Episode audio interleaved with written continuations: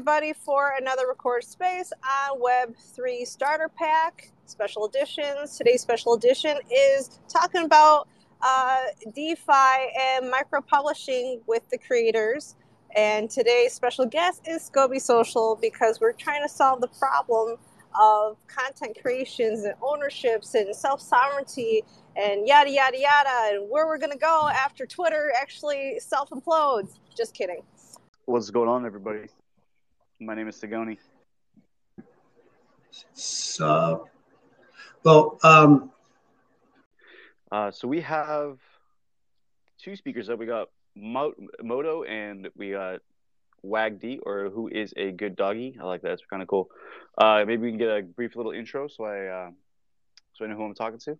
While I look for a charger for my girlfriend who's about to go see her mom, so I'm buying some time. Is basically what I'm doing. I appreciate you coming up here, Sagoni.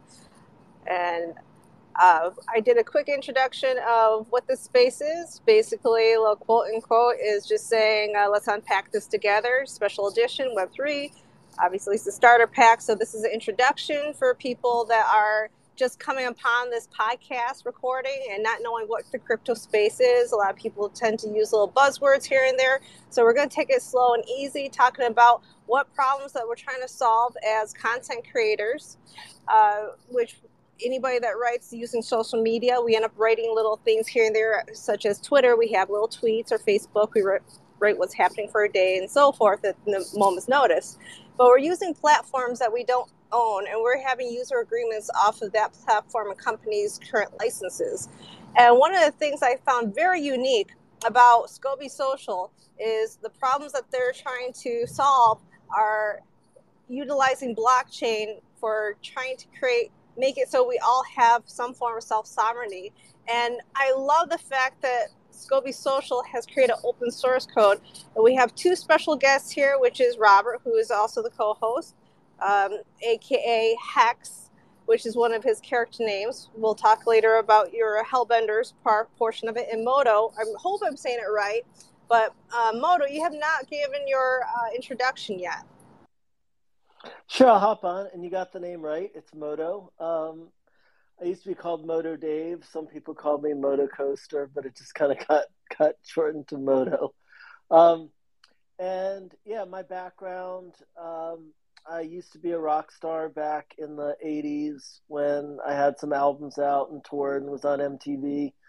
Um, then was a fell into the internet in 1993 when someone introduced me to the MOO, which was this amazing text-based VR at, at Xerox PARC where people were building software on top of software to do all kinds of amazing things, and um, wound up starting five companies uh, in fintech and video game technology um, renewable energy. Just kind of got on the on on the the tech wheel, and um, pretty early 1995 moved out to West Virginia, house in the woods on the river, and have managed to kind of keep some awesome projects going. But I, I met Rob around 2017 during the last crypto speculative bubble, and uh, we came up with the idea for Scoby back in 2000.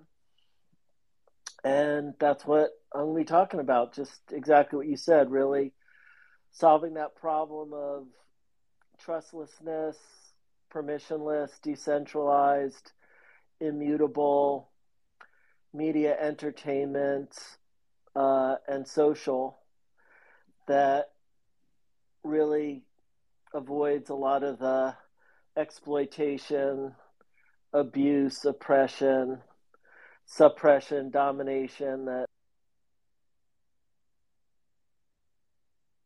I love it. So during the time frame, the early 2000s, when you guys were coming up with this this idea in the works, a theory of, uh, you know, you have to come up with a problem to be able to solve what was the blockchain uh, availability during that time frame and the programming languages that you were working with well back the first time around it, we were everything from 2016 to 2018 or so was all Ethereum, uh, ERC20. I mean, ERC20 kicked off the whole shitcoin bubble. Um, ERC 721 uh, around NFTs kicked off the the current speculative bubble, um, and uh, which just crashed a few months ago, about half a year ago, and um, so these are really based on these technologies. But um, Rob and I did an analysis sometime last year.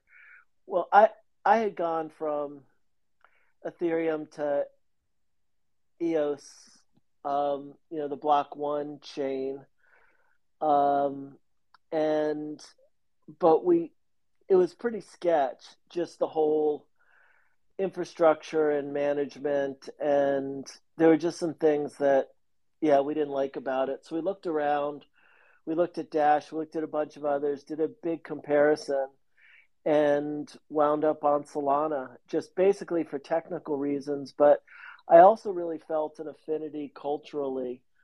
Um, I liked that they, Anatoly, one of the co founders and the CEO of Solana Labs, had Be Kind in his bio. And having been in the EOS ecosystem and Ethereum, where it's just propeller heads arguing bits and bytes and everything else and politics and arguing, arguing, arguing, and putting each other down in FUD and flames. And um, I just thought, wow, be kind. That's that's pretty unusual for Web three and blockchain at the time. Um, so I started going to hacker houses and really fell in love with the people in the community. Hey, David, uh, real real quick, folks. It wasn't 2000. It was 2018 I was actually going to ask him that question. That's why you yeah, yeah.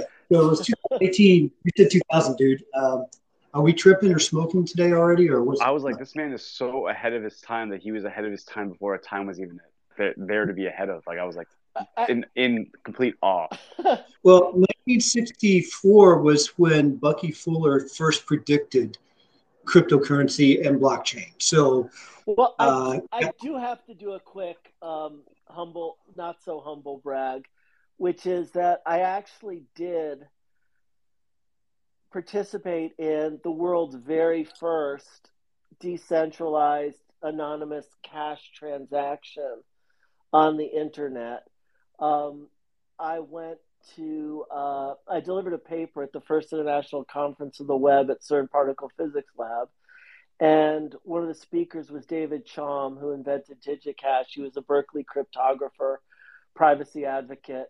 And I was so fascinated what he was doing. And this was in Switzerland. I followed him back to Amsterdam and just became obsessed and was like, I want to support you. I want to do whatever we can. Went back to Baltimore where I had my company before I went to West Virginia. And you know, as soon as they released the API, so it was like, okay, here's how you do it. Um, I put I, I sold a penny to my friend at, who was in uh, security at Naval Research Labs. I sold a poem for a penny in literally the very first anonymous cash transaction on the internet. It was about eight years. It's probably 1996 or so. So it was, you know, quite a few years before the Bitcoin Genesis chain but yeah, we started Scoby in 2020. I guess I was just sort of thinking of the round number. So it was 2020 was the year I meant. But yeah, Rob and I are like super old. We're probably twice as old as most of the people here. We could be your grandparents. so when you said 2000, I actually my brain heard 2000 and I was like, I wonder if he means 2020 because that kind of felt like a nice great reset. Um, I really I want I wanted to understand so when you say anonymous, you mean not between the two people who knew that it was happening, but to like anyone that was basically viewing it at that moment or, or going forward. Um, am I correct in that in that statement? Yeah. Well, what it meant was, I mean, what what David Chaum was really concerned with is once you have all of these credit cards and banking systems, and he could see that the internet was going to be just yes, like cool. massive transactions everywhere. How are you going to do it so that there was no central authority. Now, he hadn't solved the Byzantine general problem, which is what makes the blockchain possible because you know it wasn't so I did still have to have money in a bank account and I actually had to put money into a particular bank. It was Mark Twain Bank in St. Louis, Missouri. um, but the bank, you know, but basically, yeah, out on the internet, there was no trace of what I did. So when I withdrew money into DigiCash or someone else did money, once it was in the in the internet, it would all change. But you know, we could change hands but ultimately it would all convert back into fiat. So it, you know, people just really don't know about privacy and don't care about privacy. So other systems wound up taking over and, you know, he didn't the company didn't didn't succeed. But it was just sort of an interesting early experiment with digital cash. So I really do appreciate that you bring up the fact we throw Web three around, Web one, Web two around. We throw around a lot, but you made a very interesting point that the data that we are referring to, that we're referencing to, most people don't understand this. It is, it is. I, think I said like the same statement seven different times in a row without actually getting to the point, um, and I just did it again. The the data that we're speaking about is the credit card transactions. It's the it's the ability to see from point A to point Z the debt and, and how that was followed and who is who it's owned by and the owners of that information and how they've maximized profits off of that information for what the past decade and a half, two decades. And the difference between Web two and Web three, people think it's like it's a platform difference. Um, it's not. It's not the internet version one, version two, version three. It's it's your straight direct concept of sovereign identity, sovereign data, where you choose not just anonymity, but like how your data is accessed and processed, and whether you want to be connected to that data or not.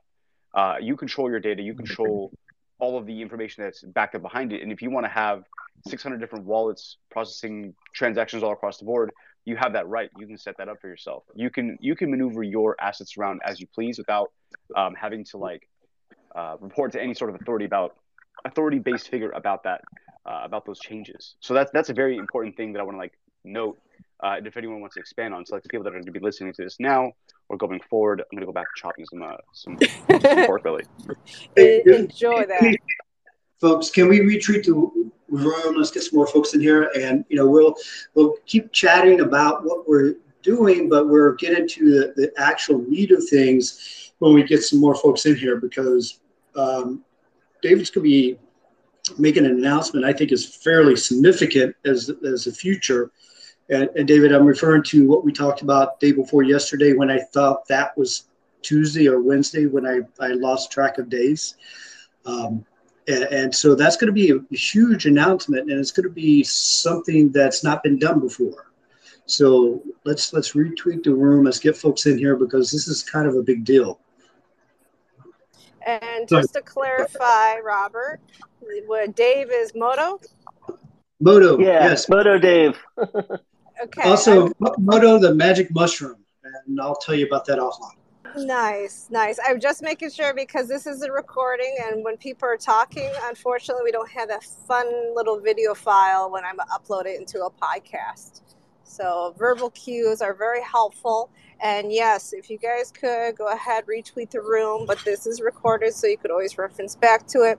And I did want to talk about because we talked about, you know, little past history about you know problems that you've actually interacted with, problems that you're trying to solve, because that's what the scientific method's all about.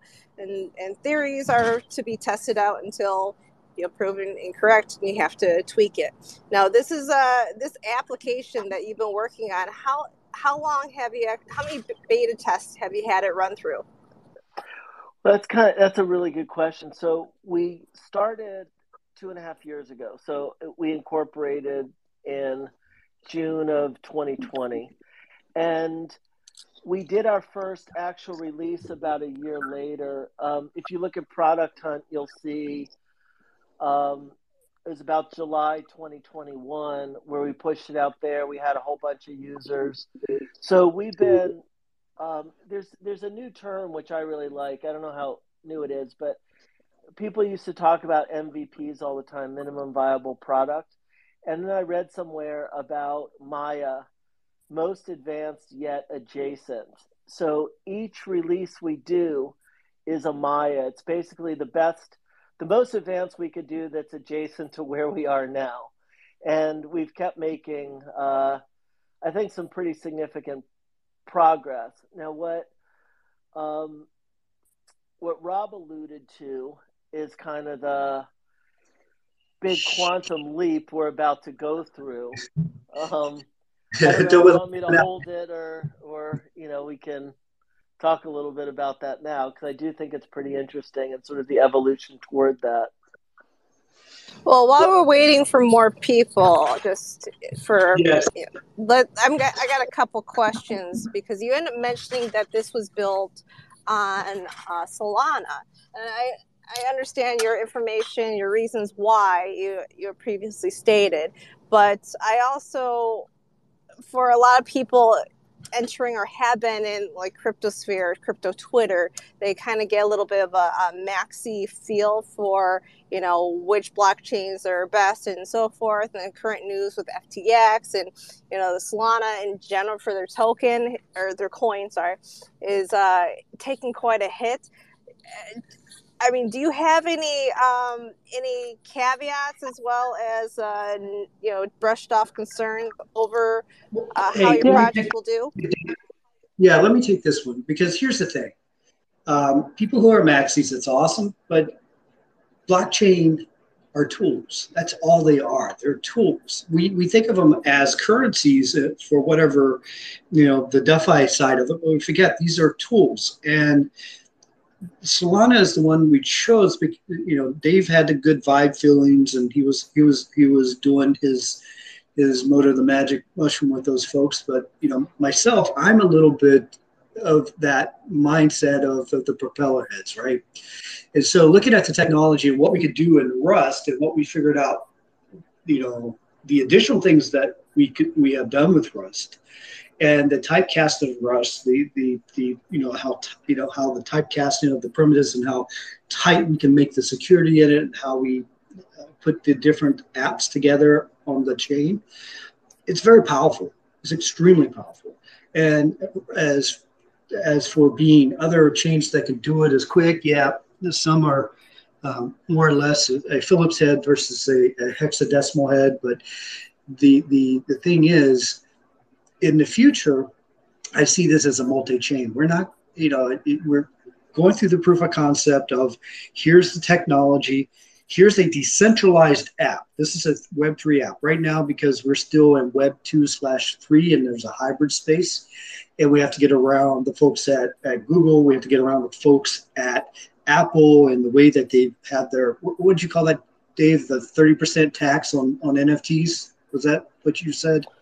Yeah, I mean that's basically what they do in, the, in terms of the in-app purchases and the app stores and stuff. Yeah, and Google Play.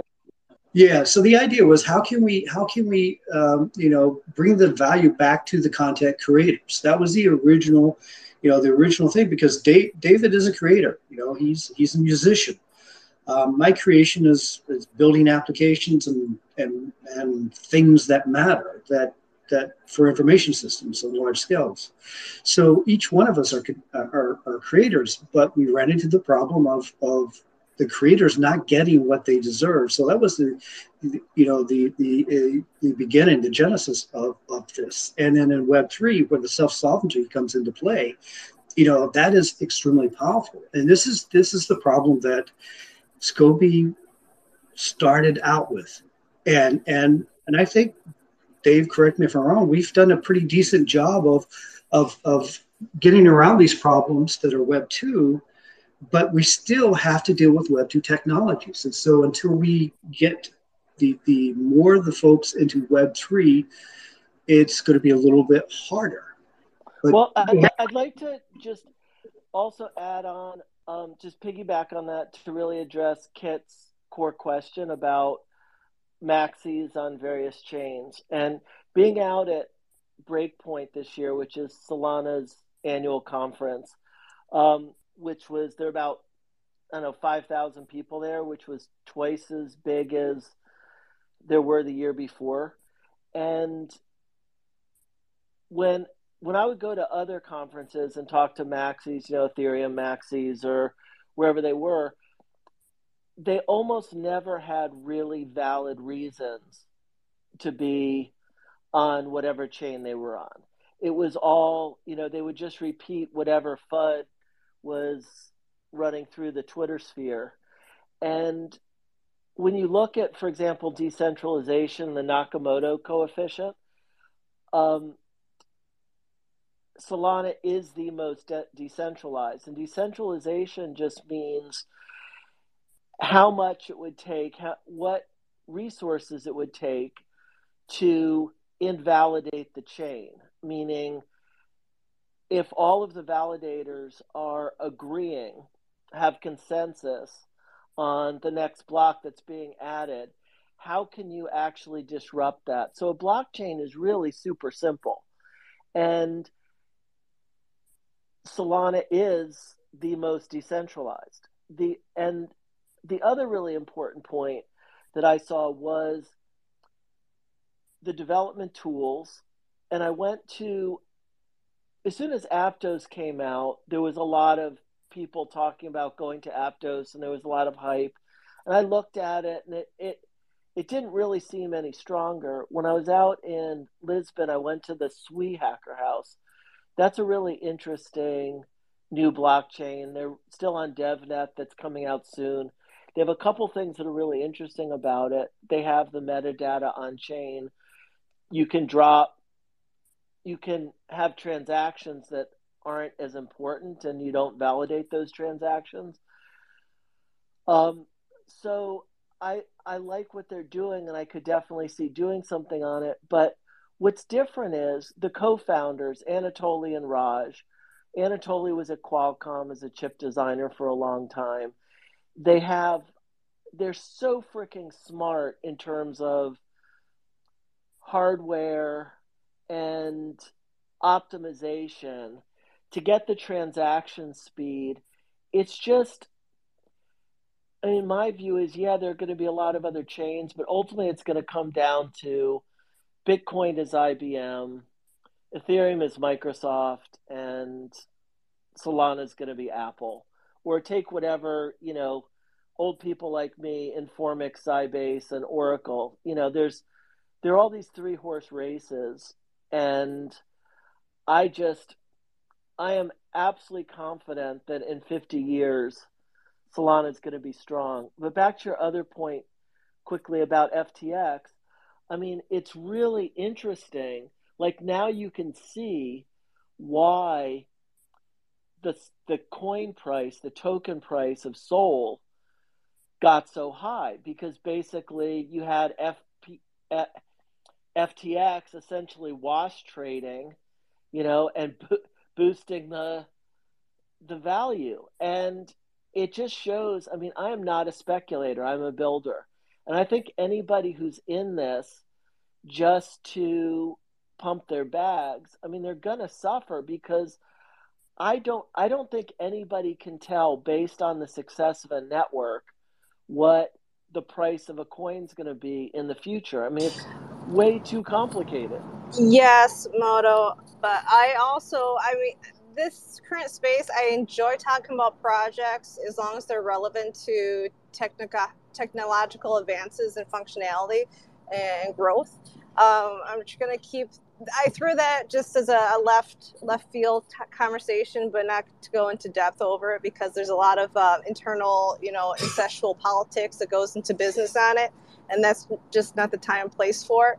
But yes, we're all on the same page, definitely. We have two hands up right now. It's Sagoni, the co-host, and then Will T, and then we're gonna carry on to uh, the Scoby social application and what projects that you're bringing on in the open source code so many words were just said.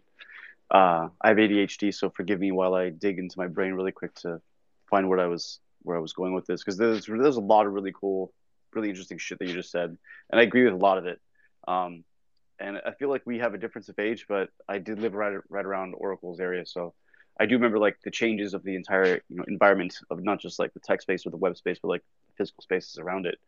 Um, my first thought when you were when you were describing the like the issues was like, why not start with something a little bit more below the foundation, like the clay of the earth, right? Like why why not go with a decentralized uh, web browser, you know, uh, and plug do a plugin just like how MetaMask does with Google Chrome with uh, with like you know use a UPAP wallet and and um, kind of like make it as decentralized as possible. And you're skipping bridges, you're skipping the problem with chains because the moment you go to chains, like if you're decentralized today, you're eventually going to be on BSC as a centralized chain, essentially.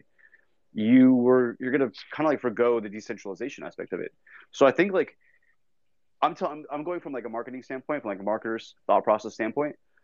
Words get thrown around in this in this space a lot, and I feel like I've seen websites that have an overabundance of the right or what they think is the right verbiage for um, drawing attention or building a community, but it's like it's very redundant and it doesn't really explain much or it over explains things that are like very simple and makes it, it makes them kind of like very technically um, difficult when they don't need to be. And I'm not saying that you, you did that to any degree because I understood what you were saying. Um, but why try to solve a problem without creating a foundation that kind of like can move in parallel with with the solutions on both on both accounts um, or partner with with uh, with like in the, in the, case of a browser or partner with a project that is already doing something of those sorts. Have you guys considered that? Well it's super simple. It just comes down to user experience. That that's where it is. And from the very beginning we just said if this is going to be successful and i'm going to wait to really say what we're doing. But we did try a lot of things and we had a, quite a few different partners over the last two and a half years um, but over and over and over, it came down to um, what's the simplest way to get creators what they want and their audiences, their fans, their collectors what they want. And testing over and over, it just showed it really had to be every aspect of it had to be in the app. So that's why. And and you're referring did. to you're referring to Scoby at this point, right? Yeah, exactly. So when we tried to do things with a web browser, we tried to do things with plugins, we tried to do things in different ways. People would get confused. There was also all those problems. You probably remember Bored Ape Yacht Club. Their Discord was hacked. DeGod's Twitter was hacked. You know, various things where people. I mean, how much spam do you get in your wallet even and i mean look at twitter spam trying to hijack your browser and hijack connections. We just said look if this is really going to if we're going to onboard a billion people into web3 it's got to be safe it's got to be clean it's got to be trusted it's got to be verified. And the only way we could see doing that is within um, is the way we did it. And I can't wait till we get to actually talk about what we're doing because it'll become really clear what why we made those choices. And they were 100% for user experience and not for you know to hang our hat on particular ideas. Like someone said at breakpoint decentralization is not product market fit. And during the whole shitcoin bubble you know, people were decentralizing everything. It was like, here's my decentralized toilet paper, and people would bid it up to the moon. You know, it's not about buzzwords, it's about providing incredible value. Before I hand it over to you, Will, I just want to um, clarify that to whoever you know, whoever here doesn't know, SCOBY is a symbiotic colony of youngsters and badasses, or badasses and youngsters. So I feel like that's that's where I'm going to go with this. I'm kidding. I love okay. that actually. Write that down. That's pretty cool. So, so, yeah, I brew I brew kombucha, so like I saw Scoby, I was like, oh, okay, I see what you're doing. Well, so so the other thing in this, right, is that um, we live in a Web two world, and to go straight to Web three, this is you know part of the future, and we have to build that bridge. And so the the uh, the first project was in, in DeFi, and and you know knowing your customer is, is something that a company has to be able to do to provide because we still, regardless of where we live, we still have uh, compliance and laws that we are have to abide by no matter where we're at. So even though this is a Web three business, we still have, you know, brick and mortar things that we have to abide by. But you know, as we move toward that decentralization for real, not just the word, as we move to self sovereignty, if we move towards those goals as humanity, you know, those things have, those things will move slowly over time. But to get there, you know, we have to build the bridge. And that was the, uh, was Indigo. That was, we were going to build the bridge. And then as we started building the bridge, we realized, well, we didn't have pieces to build the bridge. And so that's when Scoby came into play. And so we started, you know, putting the pieces together to build this bridge. And so now that we have the app, and the app itself is a bridge for creators to bridge them into Web3, to onboard them into Web3 with the ease, you know, as the ease of just putting Twitter, creating an account, and now you're you're speaking on this. Well, Scoby's doing the same thing, except now it's tying your your your wallet, which now becomes your identity. So I, I hear where you're, you're you're coming from, but unfortunately, the world's not ready for the full blown. And this was the best path that we saw to get where yeah, totally agree. And then then to where we want to go. But Dave, did I say that right? Because you're you're the one that keeps telling me this stuff. Yeah, it was that was cool. I don't have anything to add. Um, yeah, can I uh, ask Will a, have a real, question? No, Sagoni. Will quick, T no, real first. Quick question. Real, real quick to because he said something man. that I want. I want to just I want just clarification on. I apologize. Will, I love you. Um, you know what? I'll wait. Will, go ahead. How, how's my audio? Am I coming through okay right now? Very clear, like a canary.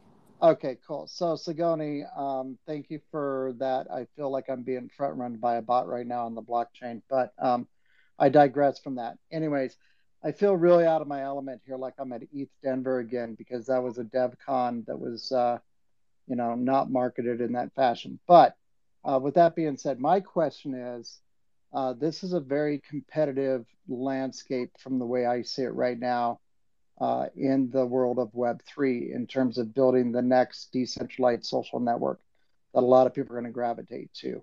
Uh, we, you know, I'll, I'll, just cite a few examples. So you have uh, Scoby Social which has very deep roots in the Polygon blockchain. Um, there's DeSo that's out there that, um, from my understanding, still under development. There's another one on Solana called uh, Social. Um, I don't know if you guys are aware of that project or not, but what is going to be the differ- differentiator between all those other platforms and what you guys are building that people are going to want to gravitate to? I love that question. So, first of all, I would say everything I've seen, I mean, DeSo is a perfect example, and um, there's Lens Protocol and all these others, which I think have completely missed the boat because they have this belief that people somehow want to own their data or care about their data or all this ephemeral ephemeral ephemeral stuff. Like when snapchat came around i mean our kids were on snapchat. Now obviously snapchat's for old people like millennials and you know there's TikTok. But all of this is just stuff that like flies by you and goes away. Um, we we're actually changing our name. Um, I mean, it's Scoby Social now. We're changing to Scoby Mobile um, for very particular reasons. Good call. We actually, thanks. Um, when we when we get into what we're actually doing, you'll see that um, it's really not about social or social media. It's really about creators and projects and significant projects rather than what is currently considered a creator now in this market. And this market is this market because of advertising. I have a lot of friends who are senior at Facebook, and you know they'll tell you 2008 2010 advertise you know advertising was the wild west nobody knew if advertising was a model that was going to support a company like facebook and so they built and kit had mentioned twitter and was twitter going to be around in a long time i mean when we when you actually dive into the mechanics of these centralized systems, what's maintaining them, the battles. You know, World War III is happening right now between Apple and all the social media companies under the guise of privacy, which was just to break the chain of custody of the user so that you couldn't follow them from app to app, from website to website, but Apple could within the Apple ecosystem because of the way they defined privacy. And they just did this power play where all of a sudden Apple is ruling advertising. And Apple has, I don't know if they still do, but there was a few weeks where Apple had a market cap equal to Facebook, Google, and Amazon combined. I mean, it's just, it's insane what's going on. And so when I do actually get to talk about what SCOBY is and where we're going, um, you're going to see that it is, it does actually have, with our current partners, it has the possibility, and I see it right now as far as I've looked at it, the only real possibility of providing this new thing that is no longer based on the old centralized systems where you're if you're whether you're talking about nation states or banks or the Kiwanis Club.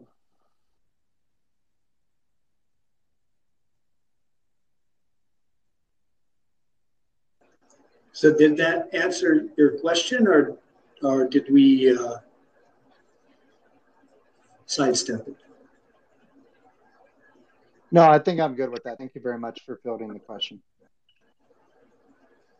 Awesome. All right.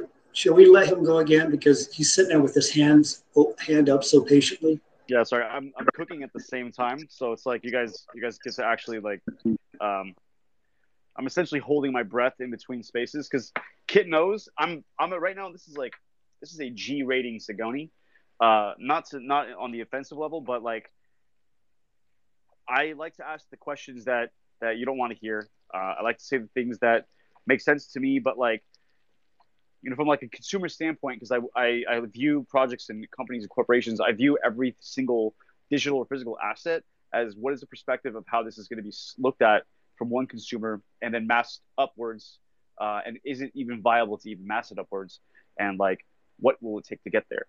Um, what you were describing to me makes sense because like you're you're working with creators that are um, no longer print right? Facebook was around a time where print was kind of dying out. We were going blog we were going digital. So video and audio makes absolute sense. But I, I wouldn't compare it to facebook. I mean, when when you start describing it, I'm sure we'll, we'll get into that. But like, I'm assuming you're going to go LinkedIn uh, style because it's it's centered around um, projects and businesses, and it's like it's less about a fun thing and more about a serious thing. No, um, absolutely not. You're you're going in the wrong direction. interesting. I mean, so so like LinkedIn, I was actually I got one of those emails. Well, I mean, from... I, it wasn't I was it wasn't just LinkedIn. I was going to say it's more yeah. like LinkedIn on the front that it's it's based on the companies and the people no, that are in the companies. Not. It's okay. Not. Yeah, yeah. Just so we don't get off track. I mean, I don't know if Kit, you want me to.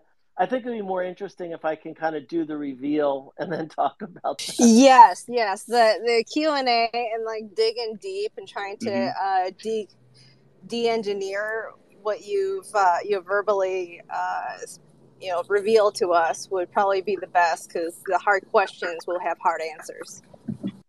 So let's retreat the room, reset the room. Can we reset and retweet and let's get some more folks up in here because this is going to be kind of a big deal. And heck, we had more people talking in uh, earlier, and, and and they were talking about I forgot what it was, fashion or something. But so here's, here's the interesting thing about this space, not just Twitter, but this industry right now. Um, the reason why this industry is kicking itself in the ass and not not succeeding as quickly as people think it should, although to me this is a very healthy pace, is that most people here are not about the technology or about the companies or about the projects. Every, I'd say 98% of the people that are in these spaces are about uh, watching red go from red, red go to black to green. Uh, and they are not traders. They're not financiers. They're not economists. Like this is this is a space full of like, hey, let's go to Disneyland and try to win some like stuffed animals.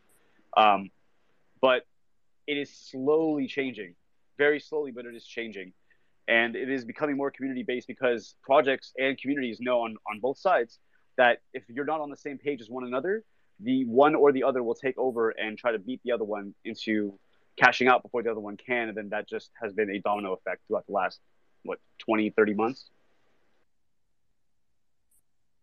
I like to give Tim Brown the floor. He is the voice of reason. I understand that the speakers on here, we all get a little long winded, and I love it and I'm encouraging it. However, for those that are just coming into the space, Tim Brown, your hand is up, sir. And please, please be the voice of reasoning. If you need us to take a moment to repeat or step down a little bit, feel free to interrupt and you know help the room. Thank you, Kit. And hello, everyone. I was I was gonna say because I've been sitting here for a little while wanting to ask the question and see what people's opinions were on the idea, and I think it's along the lines of what Sagoni actually just said. Because as I observe from a distance and the engagement that I have had with some projects and you know things in this environment, it it feels to me like a lot of these companies or projects have spent more time trying to appease these so-called investors rather than focusing on building solid tools and, and projects so that they have something that's stable enough to bring to the masses you know working together to try to come up with with the various approaches that will make things a little more seamless. And as i watch people jump from project to project. Like Sagoni said everyone's trying to beat the other person to cash out before someone else does.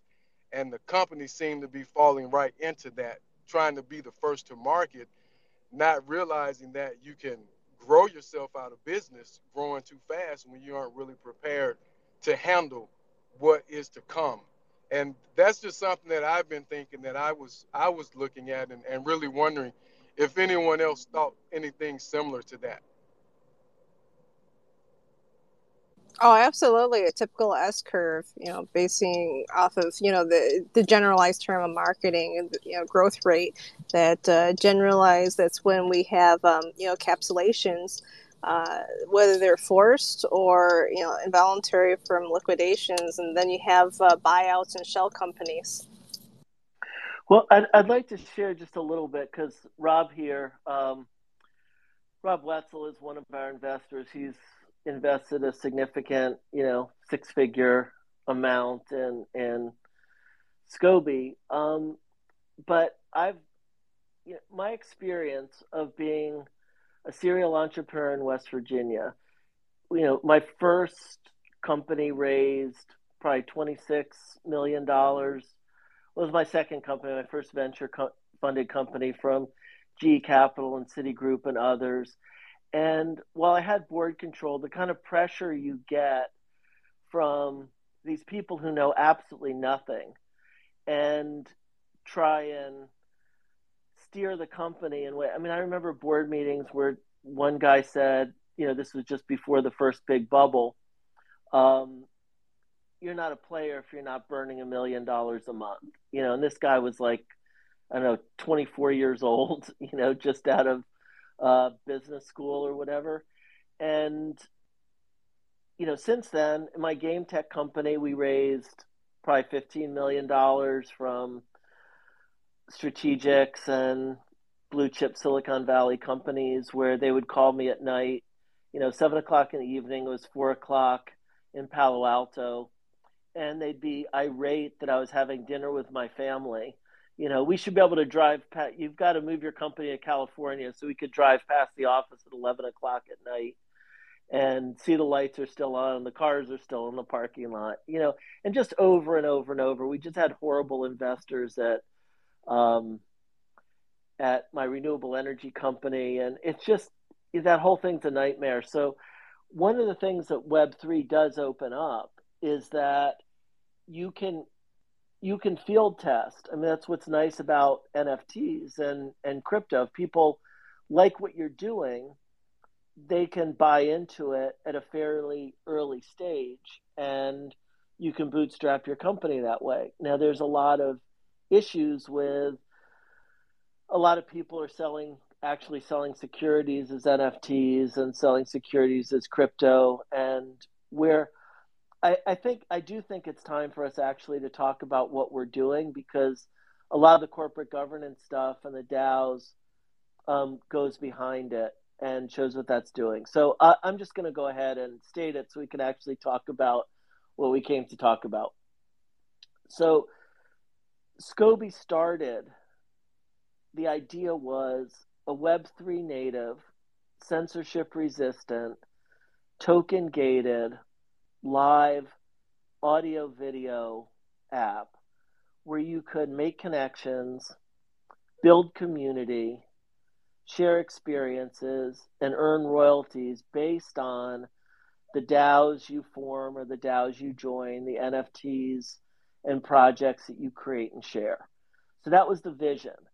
And what we found was, what was really interesting was that as we tried to get our app through the App Store, we kept getting batted down over and over for just crazy things. Like we couldn't, they wouldn't allow us to connect to a wallet because they said that that's another form of payment and that NFTs, because they unlock aspects of, mean, there are all these obscure rules because we had live audio video that was token gated.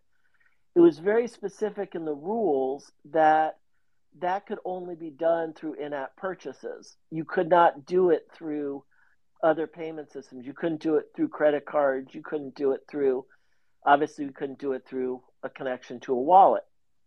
So we went through just iteration after iteration. We finally figured out how to do back end minting and still do our, our royalty shares, connect to how to connect to the wallet and all that stuff. We solved the economic problems but we realized that if if there were threats like for example with twitter when not just advertisers but their concerns well what if apple or google doesn't like what people are saying on twitter you know they can take it out of the app store or google play. And there's a big difference. You remember when google came about their motto was don't be evil. And I always thought, well, can't be evil is way better than don't be evil. So censorship, having actual freedom of speech is different than being censorship resistant, where if you are having a token gated conversation with people that you trust, there shouldn't be any way for somebody to listen in on that. And there was a really cool app Keybase, which was a crypto, basically a crypto social network communications that was bought by Zoom and, you know, for the security aspect. So anyway, long story short, what the real announcement is, and today is the first day that we're we're actually talking about this, and you're going to start seeing a lot more next week. Um, we are going all in on the Saga, which is a new phone coming out Q1 of next year. We're getting our developer kits in December. And in this phone, in this device, there's something called the Seed Vault. And so it's a completely biometrically secure wallet. It's basically like having a ledger, a hardware wallet. It's your seed phrase, and all of your crypto connections are even segmented off from the operating system. So there's no way that Google or the Android operating system could get your private key. So there's a lot that suddenly starts to happen where, for example, if you're a protester in Iran and you're concerned with the government finding something out, um, or an organizer in China, you know, there's true privacy at a very, very deep level. I mean, they would have to defeat the entire blockchain to decrypt a particular message. And that's sort of the extreme example. But what it suddenly got to, back to this question about creators, what we were trying to do on the app was um, our own protocol, the SCOBY protocol, is social crypto syndication, where we wanted to replace this advertising driven ecosystem of Web 2, where all the machine learning is tuned to insert just the right ad, knowing what people are willing to pay for the lead, you know, all of this stuff that's just reifies consumerism and, you know, that treadmill that people are on from birth, going through school and just always hustling and always trying to get ahead. All of a sudden, what we decided to do was create an actual cooperative in the state of Colorado. So there's a Colorado cooperative behind this. There's a DAO. So everything within this whole ecosystem um, is going to be governed by votes. And creators and the other really important technology that people don't so many people don't have a clue about how much it's going to change everything is machine learning. I mean, you can now edit video with machine learning. You just, with text prompts, create these incredible, vivid worlds and images, um, animations, or with machine learning.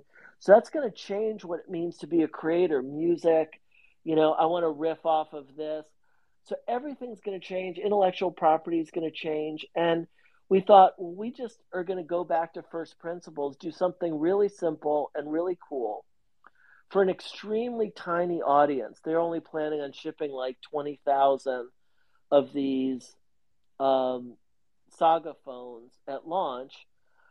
And yes, we're going to have our iOS and Android app in the App Store, but those are going to be really dumbed down because they're not letting people co create and collaborate and exchange money and exchange creations and create a completely new culture, create a completely new world that's not governed by the App Store rules. And the App Store says you can't have porn.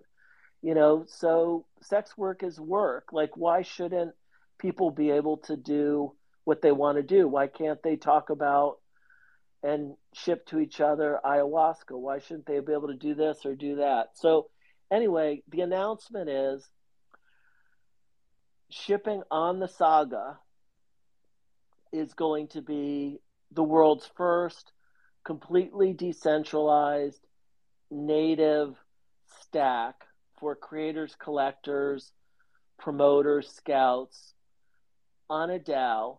We're open sourcing the entire thing so anybody can build their their own complete apps. And we're also going to have this on demand. You know if i have an idea and i want to use the scoby airdrop system i want to use the scoby live token gated live audio video i want to use any of these pieces it's not just that i can create my own project but with very few lines of code, if any, I can just pull together my own app and launch my own project. So it, it's super ambitious. We've done it with no venture capital, just a few wonderful angel investors. There are actually a couple on here besides, uh, um, we have Fool's Dream, who's one of our investors as well. So I'm very grateful to our investors. But these investors are friends and family. You know, they're just regular people. We didn't we didn't go after venture capital this time. So I know that was a lot, but it, it really is a big deal. And I'd really like to talk about what it could mean if this centralized stack of Facebook, you know, or Meta and Google and Apple, um, you know, cracks actually emerge in all of that. And oh, Sean's there too. Um, he's an investor as well, snappy.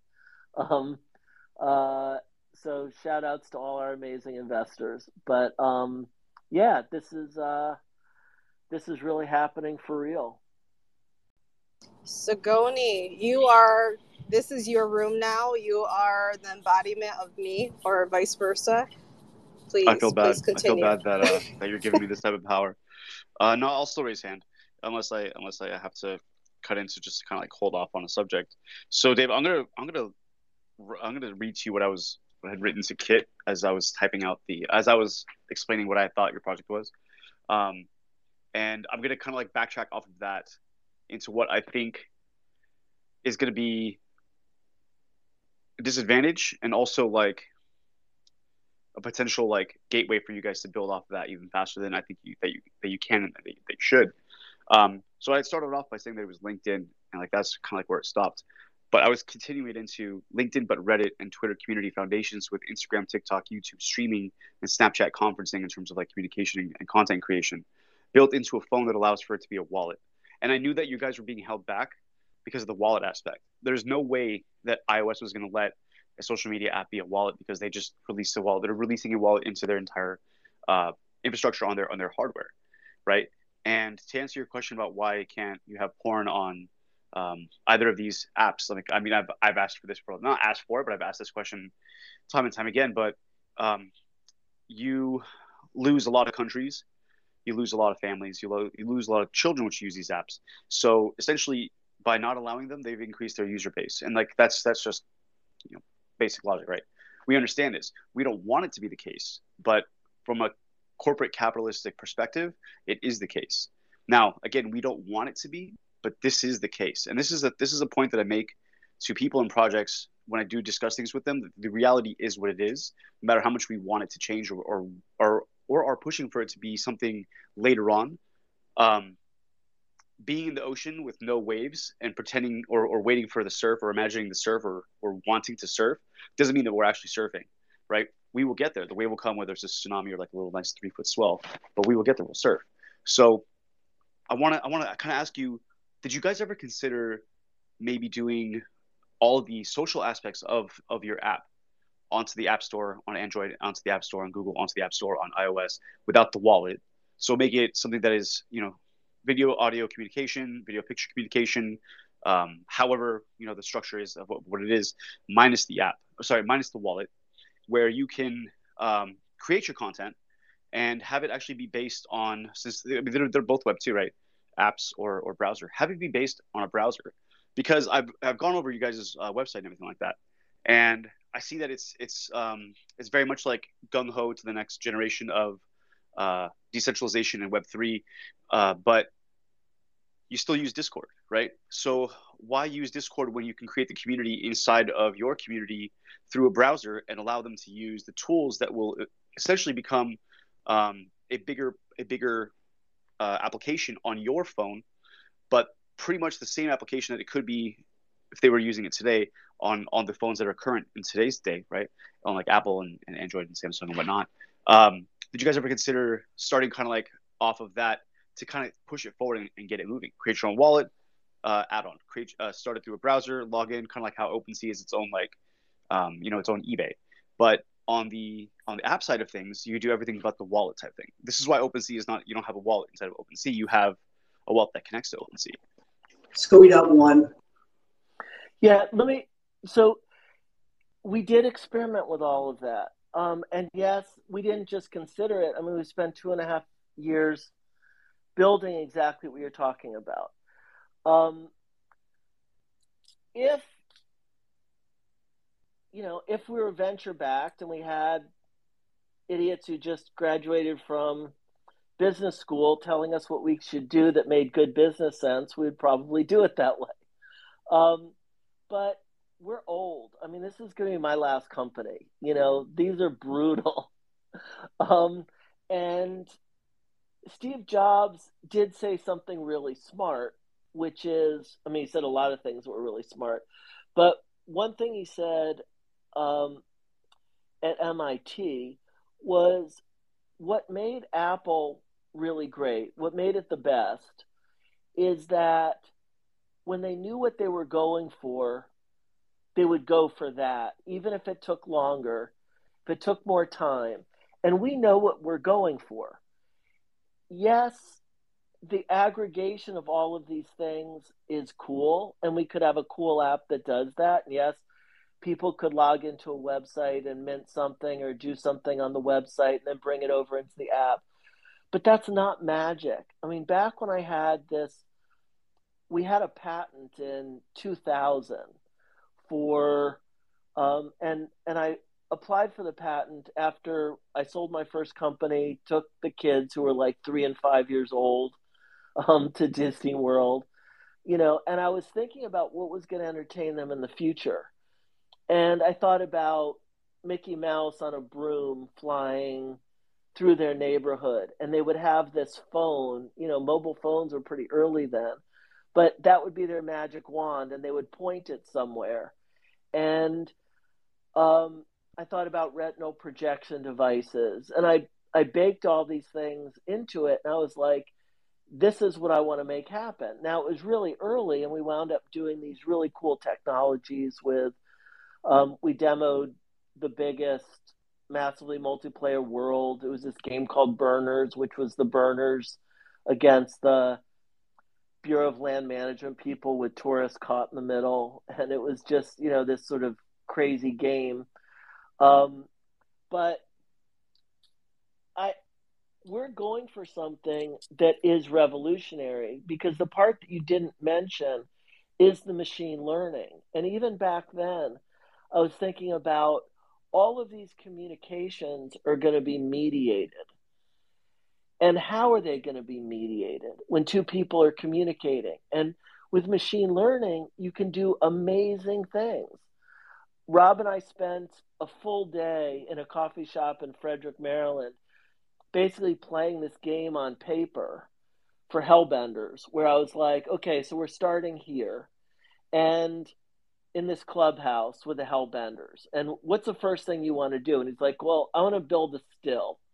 And we talked about what that would mean, what the rules were, what the mechanics were, what the hooch that came out of the still would do, how it would change the environment, and how we could do that without programming, and how the people could basically, who were participating, could create these miracles. And, you know, we're just we're going to do something freaking amazing. And when Solana announced this phone, and when I got to hold it and play with it and really realize that it solved all of those problems that I had thought about back in in the year 2000, I mean 22 years ago.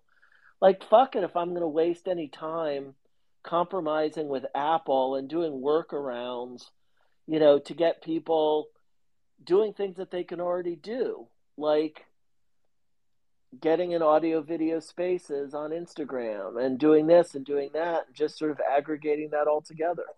Dude, all the workaround that we did around Google and Apple, you know, put the put the project in jeopardy a couple of times because we had to figure out how to um, you know, take this decentralized technologies and, and, and bring it into that centralized environment, then how could we, we, you know, still maintain that, that appearance or the, the, you know, the, the characteristics of decentralized and the workarounds, it's just that it's a workaround. It did not solve the problem.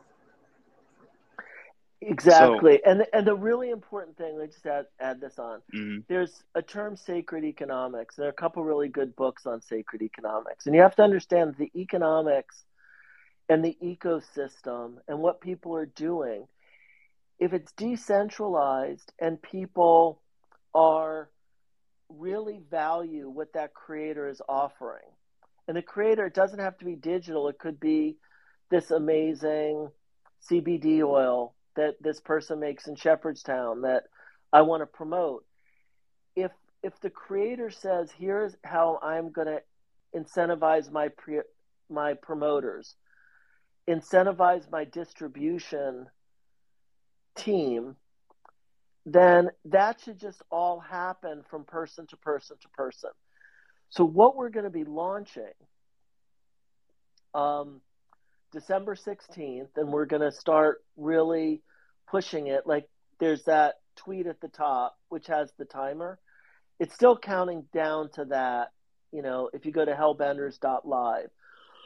but what we're doing now is with this release, we're going to have this contest where we're going to give away a lot of phones, Saga phones. We're going to give away $10,000 in cash. We're going to give away trips. We're going to give away all kinds of things just to get this moving. Um, because we've, I mean, I just want everybody to go all in on this because that's the only way it's going to work. If people actually start, there'll be a point where Apple and Google, just like what happened with Microsoft, and Microsoft has come back, but it happened with DEC, it's happened. Everybody that's been big that's failed, it's because people simply migrate to something better. So that's all we're doing. We're going to say, hey, we're over here 20,000 people is enough, 5,000 people, I don't care. There's a different economics where 5,000 or 10,000 people is plenty because I don't need a million followers to make $50,000. You know, we have something that is a legitimate ecosystem that everybody is enriching. And by enriching that ecosystem, they're being rewarded and there's the logic of resource distribution that's fundamentally mycelial. I mean, nobody else besides Rob calls me the magic mushroom, but I guess I am a mycelial maximalist because I believe we're moving towards this mycelial age where resource distribution is as fundamentally efficient and effective as the way fungi and lichen do it way more intelligently than humans do it, where you have all these people living in abject poverty and you have assholes sitting on stacks of billions of dollars. You know, it's just, it's not going to last. So let's do whatever we can to, to tip it over. So, the platform, oh, I, I got just one thing to add, then I'll step down. Go ahead. The, the platform is sustainable the technology that we've built is sustainable. It can grow. It is, is capable of scaling. So progressive web application as now moving towards you know more the decentralization capability. So eventually, you know, you you, you could use Scoby or you just use the the, the, the Scoby protocol or just you know you want to build an app, use the, the ready-made app uh, libraries. So this is this is what uh, you know what's going to be done, and eventually I, I want to see this more as a you have a community of builders who like like with Linux when we started Linux. You know, you know I was with Patrick in the beginning of Slackware. And, and I, you know, I was with Fedora before Fedora became, you know, before Red Hat, you know, at the very beginning, Red Hat and then Fedora and so you know we we established those communities of open source and sharing and and you know we sat there and came up with the you know with Stallman with the you know the Free Software Foundation. All that we're doing is taking that to the next step. Is, is that these technologies are enabling something that that we've you know developers from back in the early 70s have, have you know wanted to do for a long time so now instead of it just being software, it's it's everything. And and so the platform is is capable of delivering that. But more importantly, the platform is capable of helping other people deliver what they need out of it. So I'm, I'm going to unpack all of this. I'm going to try to do it as briskly as possible. Um, I have I have one very special gift in that I'm both a burner and a Coachella goer. And one thing that I can tell you about burners is that they hate Coachella. One thing that I can tell you about people that go to Coachella is they have no idea what Burning Man is. Now, does that, that, change? Does that change the population that both of these places host about the same amount of people? Absolutely not. The intelligence level at Burning Man is a lot higher than than that of Coachella, but I have met fundamentally the most astounding people, amazing people, beautiful people in both places.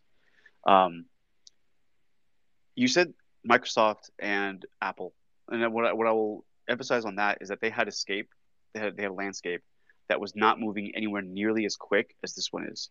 If they were, I don't think Apple would have survived what it had to go through. Um, if it was moving at the speed at what information and people and corporations are moving with now. Now, the big thing that uh, corporations and, and companies have to deal with is idiots. We deal with consumers are idiots. And I don't mean in the literal sense, I mean in the fact that you have two parents, two jobs, kids that don't have programs after school, that play video games all day long, that have access to information at a fingertips. They don't care about yielding information for the long run.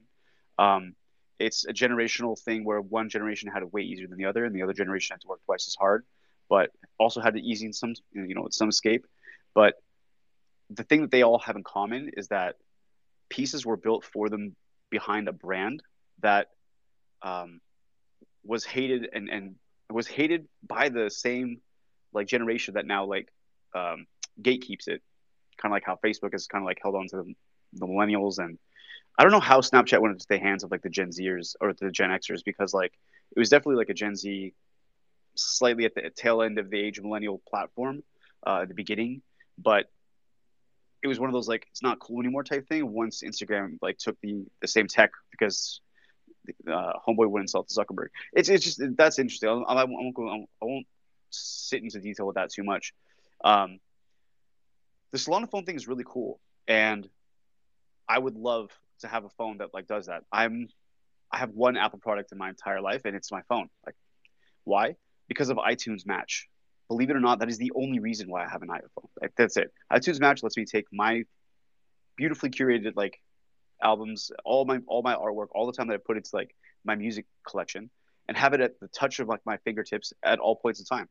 Now I could do it on Android, but when I was doing this, when I was building this collection, uh, Android was annoying and shitty. Foobar was like really good on my computer, but it was shitty on my on my on the on the actual phone, and it was clunky and it was like the firmware was garbage. There was a lot of bloatware on it, and Apple just did it cleaner. And also 3GS was nice to have 3G. That's kind of that, was where it all started.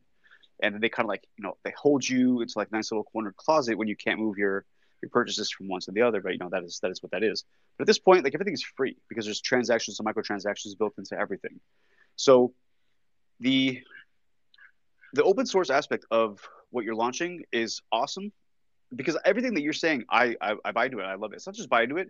I appreciate it because that's how it should be. But how it should be and, and what you're competing against are two very big different things. And the best example that I can give you of that, of what's happening right now, is that any and every company could have entered this market in the last two or three years. They could have entered this market from 2017 on, um, after Trump you know, instilled you know taxation on you know trades, micro, whatever transactional trades that were happening with any any sort of coins all across the market, whether they're shit coins, all coins, or Bitcoin itself. They could have entered at that point. They could have entered it when NFTs were kind of like jumping up because in the renaissance that is this technological age, we started with tax and now we went into art and now we're moving into gaming, which is um, that, that communal aspect. We're moving into gaming and music, which is like, I believe is the last part of what we're going to see before we get to an age where it's going to become um, instilled in our education, in in, in our, in our everything else, in our infrastructure, in our logistics, in our cars, and, and you know the whole nine yards. But the reason that it's going in this direction is that this is the direction in which the idiots that are the consumers can understand it and utilize it because they don't care about the technology. Um, nobody cares why there's traffic, but they can see a bunch of cars and they get mad at the person who's changing from one lane to another. Like all the world's problems are that car that's moving lanes because that's the person that's creating traffic. It's not that's not how traffic works. Like nobody cares.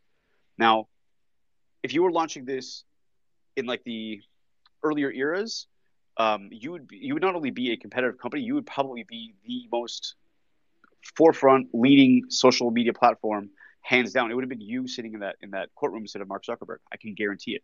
Because this is how it should be. This is absolutely how it should be. Uh, people outside of like this room of what four eight not 11 people most people don't care about decentralization because they don't understand it. They don't want to understand it. And i'm not but mind you i'm not putting the i'm not trying to put this down at all to any degree. I'm saying what the consumer half of my brain is saying when it looks at uh, anything that doesn't scream fun or make me money. That that's how that's how we perceive things. I'm not that person. I hate money. I love having fun when people are having fun because when people are having fun, I'm having fun. That's how it works for me. So I say this because what you're going to face is big companies that have marketing budgets and advertising budgets that are so large they dwarf even the angel investors that it would have taken to like launch this two or three years ago with angel investing. Sorry, with VC with VC investing, not angel investing, um, because as we saw with like with what Lyft did in California, they changed they they changed the entire structure of their company with three hundred million dollars worth of marketing. Like they could have literally put that into like their drivers, their their their um, employees. They could have put that into their platform. They could have done a lot, but they put it into lobbying and into shit posting, I guess we could say, with advertisements, so they can make it so they don't have a liability in the long run because it's all about the long run. They'll spend 300 million today so they can save 4 billion in the long run. Now, what is going to like really, I think, help is how long this you can last in this. Like, how long are you willing to like put feet into the ground, you know, roots into the ground and push? I think that um, 20,000 is a phenomenal start. I think that's an amazing start. Uh, how and where you how and where you send those pieces out uh, is going to be really pivotal because you could do giveaways just across the board. I wouldn't recommend it. I would really take about a thousand of those phones and I would put them into the hands of people that have an audience that not just trusts them, but trusts and understands what they're speaking about. Because you have, and I don't mean like into the hands of an influencer. I mean, like if you could sit down with somebody who um, loves decentralization, loves and, under, and understands what you're working with, um, you can really help pave their their like entire community. And like building off of that kind of gives you like foundations like little tiny like mycelium foundations all across like the United States in like little tiny like little tiny spots. Now you said a really interesting thing. You said like why can't we be like mushrooms? Well, mushrooms were here two or three hundred thousand years before humanity was. Right? They they got a way bigger start than we did. That's why they're that's that's why they're millions for sure millions. But like they they got a start to become more basic uh, than we are now. We're complex, but just as complex. But they work together so much better than we do. So we have a long way to go before we get there.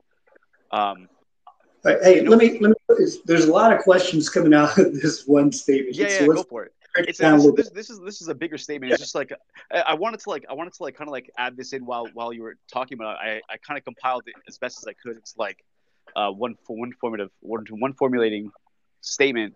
But essentially, what I'm saying is that like um, the, the market of today is very interesting to pivot into something that is so different because people could have changed over to Bitcoin and started taking it and, and accessing it and using it when it first came out. But there's a fear of like understanding of what that technology is and a fear of trusting something that's different because their paychecks aren't Bitcoin; their paychecks are fiat. So, so right? let me just let me just make it super simple for you. Oh, there, well, I get there, it. There, no, just a minute. There, there are two humans are organisms there are two things we do we move towards and we move away. The move away from is way more powerful than the move towards. Our fear instinct is the very biggest because we have to move away from the bear or we get eaten. If we just like, oh, I'm going to go for those blueberries, overpowers the I'm moving away from the bear, we get eaten. Okay, we are as old as mushrooms. We're older than mushrooms because all of us are made of star stuff. So the real simple answer is first of all, there's a great book, Crossing the Chasm, Geoffrey Moore, that talks about the technology adoption life cycle. You know, it's an old book. He also wrote the Gorilla Game, Inside the Tornado. This is my fifth company. I've launched with very few resources, projects with IBM, with Sony. We had technology in the PS2, we had technology in the Xbox you know, none of this, the technology side, getting users, all of that, it's not that hard. It's any market is basically the same. What we're doing, the great thing about the Saga phone and Solana is when they ship that, we are going to be in the DApp store. So those 20,000 people who decided, who already believe in the ecosystem. They're already either degens or they're developers or they have a DeFi company or they're creators already on that blockchain. Whoever ordered those, there are not going to be that many apps in the DApp store. It's just like how many people bought that stupid flute thing for their for their iPhone 1 or iPhone 2 whenever the App Store started because you could because you could blow into the thing and start making sounds. You know, there's going to be adoption, there's going to be enough adoption, and what's cool is the economics of it all. Our developers are in Venezuela. Um, our overhead is incredibly low. We're going to outlast whoever we need to outlast. We're not going head to head. That's why we're not going to waste our time trying to compete for people in the App Store or trying to keep, compete for people in Google Play. Yes, we're going to be in those, but and yes, it's going to be a dumbed down version, and you're not going to be able to do as much, and you're not going to be able to make money. You're not going to be able to do this. You're not going to be able to do that. But they will get a peek at it. We have funnels, we have all kinds of marketing techniques. And one thing you said was very important. People don't pay attention. They they don't have the time to pay attention. And you have to be at the right place at the right time for them to take an action that then gets them to adopt when they're going to adopt that's what social crypto syndication is going to help us with. There are going to be those few people, those visionaries, those cutting edge people who wind up influencing their friends. I mean, if I got paid for everybody I turned on to the Velvet Underground with a mixtape, I probably wouldn't have to, you know, when I was in high school, I probably wouldn't have to work now. And that's the basics the basis of what's going to be happening in this ecosystem with this protocol. There's a lot of complex stuff that's all going to work together. Very few people are going to understand this. As my old investor investment banker said, readers don't invest and investors don't read. There are going to be people who push this button who care and are going to suddenly say, "Oh my god, I can do this amazing thing." they're going to take a video and they're going to push it through machine learning and it's going to be part of this other thing and it's going to wind up as part of a augmented reality game with other friends they're going to be like oh my god jimmy you know you've got to save enough from your paper route to do this or you've got to enter this contest to get one. And eventually enough people are going to get it. And it is going to happen. And and I don't care if it's 5 years or 10 years. I hope it's before I'm 80 years old and I'm not going to enjoy it as much, but we're going to get there. No, I I totally agree with you that you will, and I'm not I, I'm not uh, believe it or not like what you're what you're getting from me is this is my career. This is what I do for like a living. I break down what your product is going to face and how to like approach it strategically so that you don't have to deal with it um, in the moment when it happens. Like I I hate problems but like I create them so I have the solutions ready for when they like occur. Like I have no problem sitting down with you next year at Seven's Bar and we can sit down and talk about this all day. Like I would love to. I think I actually feel like we're we're gonna be able to make that happen. Uh, what I'll, what I'll say is that like there is an irony in the statement that you made about what your investment banker says because readers do invest now, and investors do read now, and things have changed. So like the world is very is very different what, than what it was. What about FTX? I mean, come on. All so here, you know what the funny thing is about FTX? You know what the funny thing is about FTX is that didn't read shit. Well, no, I'm saying like people that people that are investors or want to be investors, they go and they and they read documents, they read books on how on how economics work, they read books on how finances work. You're talking about people that and got degrees in like philosophy it's or FOMO art. FUD. I mean, no, no, not, you were talking about mass you, brought market. Up, you brought up, you brought up. I, I am talking about the mass market because that is your market. The mass market is your market. Now you could you could put this phone into twenty thousand people's hands, and they will take a picture using their iPhone and post it on Twitter of them holding their other phone. And how long they hold that phone is going to be based on what they're going to get out of it, what attention it holds, and what you're going to be competing against is what their other phone, the one that they took the picture with, when they're going to deliver the same things that you've delivered, but on a platform where already hundreds of millions of people are going to be able to use it and understand it. Just like how Sony is uh, is investing in patents for putting NFTs on their on their PlayStation Network. Um, Nike is releasing digital wearables uh, on their Dot Swoosh platform, and people are like, "Oh, that's that's crazy," but like, why would they put it on a on a on a on a network that they can't even access? That's stupid. And my first response is, how is that stupid? You're putting it on a network where you can't pull things off of or put things on. It just exists. That's the best possible customer service relationship, so customer relationship management or customer service platform you could possibly have. If there is an issue, they can go back and they can look at the transactions and reverse things without having to go and chase down a hacker that's in Pakistan or or in Hungary or you know wherever they're at. Like it's it's simpler for them not have to have a connection to it. Also, on the legal side of things, they don't have to have a connection to it. Like there's a lot of like very smart things that are happening that are so smart that they're super simple. Now, this is a very amazing product, and I believe in five to ten years, um, it will be held in the hands of hundreds of thousands of people.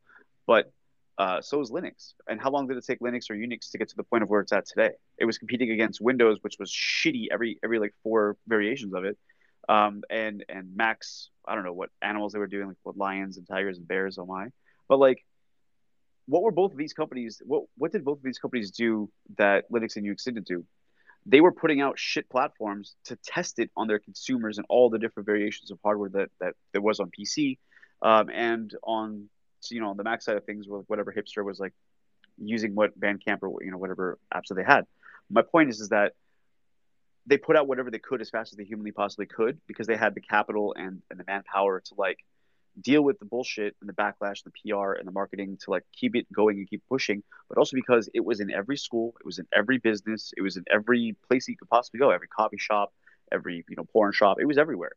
So they have the ability to be everywhere, and you're competing against the ability to be everywhere, and it's only growing on a global scale. I so guess my, so my, my request one, one, one, is... one, last point, one last point, and, and I'll give it to you. What I when I was suggesting about the 1,000 phones to like very key people is you have a very very very huge person in the Solana network, and that's Shaquille O'Neal, and he's a DJ, DJ Diesel, and he's always at Coachella, and he's always at festivals. If I were to put this phone into any one person's hand, it would be Shaq. But all of this, so this is the thing. You're coming at this from the centralized mindset. And the centralized mindset because is, it eventually will be just, centralized. Just, uh, no, sorry, but just a minute. Here's the thing: I really, honestly, don't. I, I can have this conversation I'm having with you with my dad at Thanksgiving because there's a worldview that you're espousing that is not going to be in this new ecosystem. So Shaq is not going to be any more important than Sean, who's on this call. Snappy. You know, if I'm going to get these phones, and we do have the Scoby Foundation, and we're going to get the phones in hands of people, I want those phones in the hands of medicine men on the Lakota reservation, ayahuasqueros in the rainforests. I want them in the hands of rappers in Anacostia, in um, musicians in West Africa. They're going to, this culture that's emerging that's actually cutting edge culture that people can appreciate each other and make enough and that's going to ultimately grow and replace this other culture that's going to happen in the underground i was you know what influences me most is being in a post-punk band in dc and being friends with ian MacKaye of Fugazi and Dischord Records and Minor Threat and working in coffee shops and going on tour and trying to make a living in the centralized music industry and how distribution worked and how people came up with fanzines and how people came up with this and came up with that. So what's going to happen is, and this is alchemy, you can't fix something. You can't go into a contaminated vessel and decontaminate it. All you can do in alchemy is set up a new hermetically sealed vessel, and those who want to migrate into that wind up producing the philosopher's stone, the gold, the liberation vision, that comes from the prima materia, the lead, the shadows. and it goes into and it creates this new thing. And we are going to co-create a new thing. So i get all this. I know what the world is. I know how competitive apple and nike and all these things that are happening. If i was going to spend any more minute another minute in this i would be ground up in the combine of all of that shit so what i'd really rather do for the rest of the time we have on this call is not to talk about all the old shit that we're leaving, but answer any questions, and I'm sure there are some um, from folks in the audience um, about what this really means. What's the protocol? What's the phone? What's the app? What's Hellbenders? What? How does machine learning play into this? And what can people do? Like with the um, the honey bears and what you know these IRL products, how can they take advantage of this new ecosystem? And stuff's going to happen. You know, I actually love that you know the honey bears because Psychonauts is one of the most amazing people that I've seen in this space, and um, I'm bullish on you one thousand percent.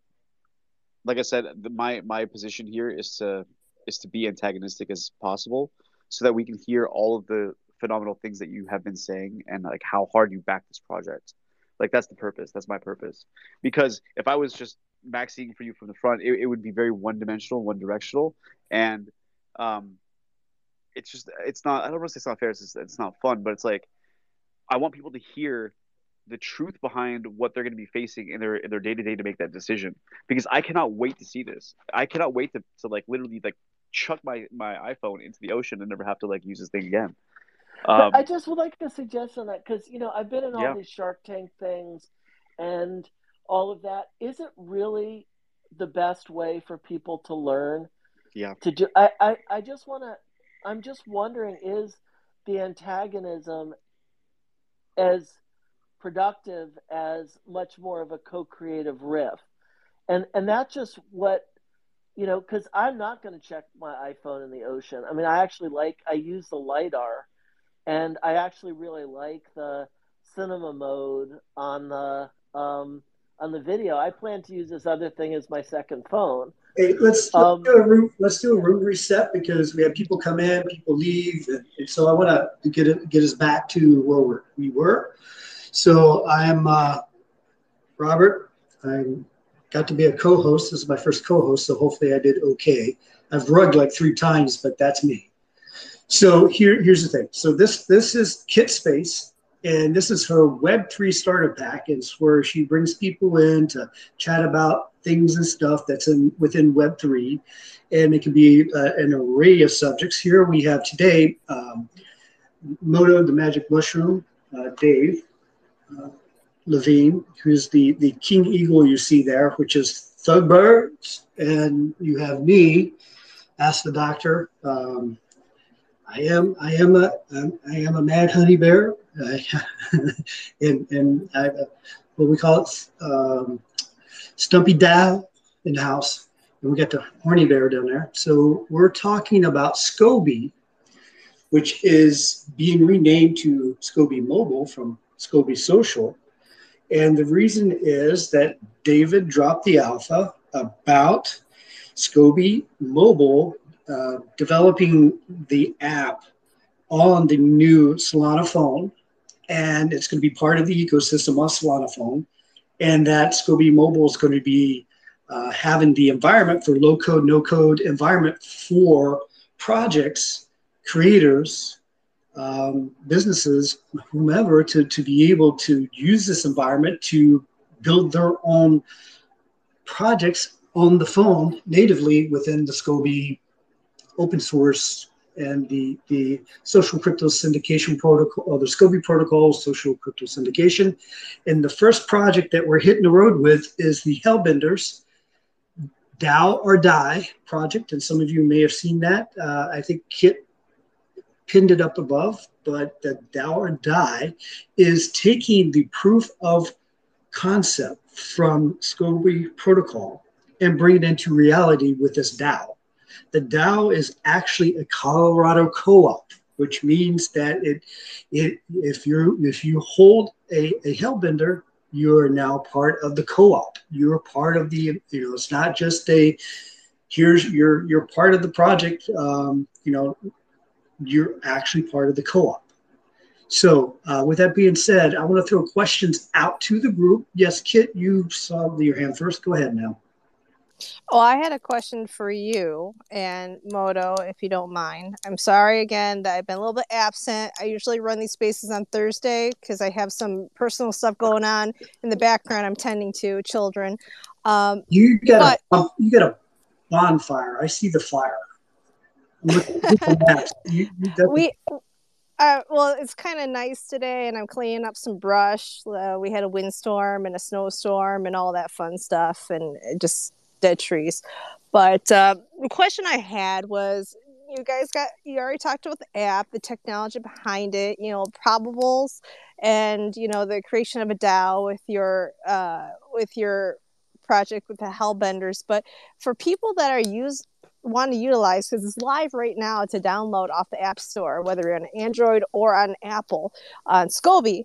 Uh, what is the what type of functionality do people have just if they're not creators, if they're not um, coders or developers, and they just want to utilize it? Could you can you give a walkthrough on that? Yeah, well, the first thing we'd like people to do is mint this free Scoby Pass and do that as an in-app mint. Um, if you do click the link of at at the top, and it's not on the first one, but it's part of that thread, you'll go to hellbenders.live, and we're actually putting together there a whole creators kit, which with a lot of videos and other things that really show you how to use these apps and get the most out of them.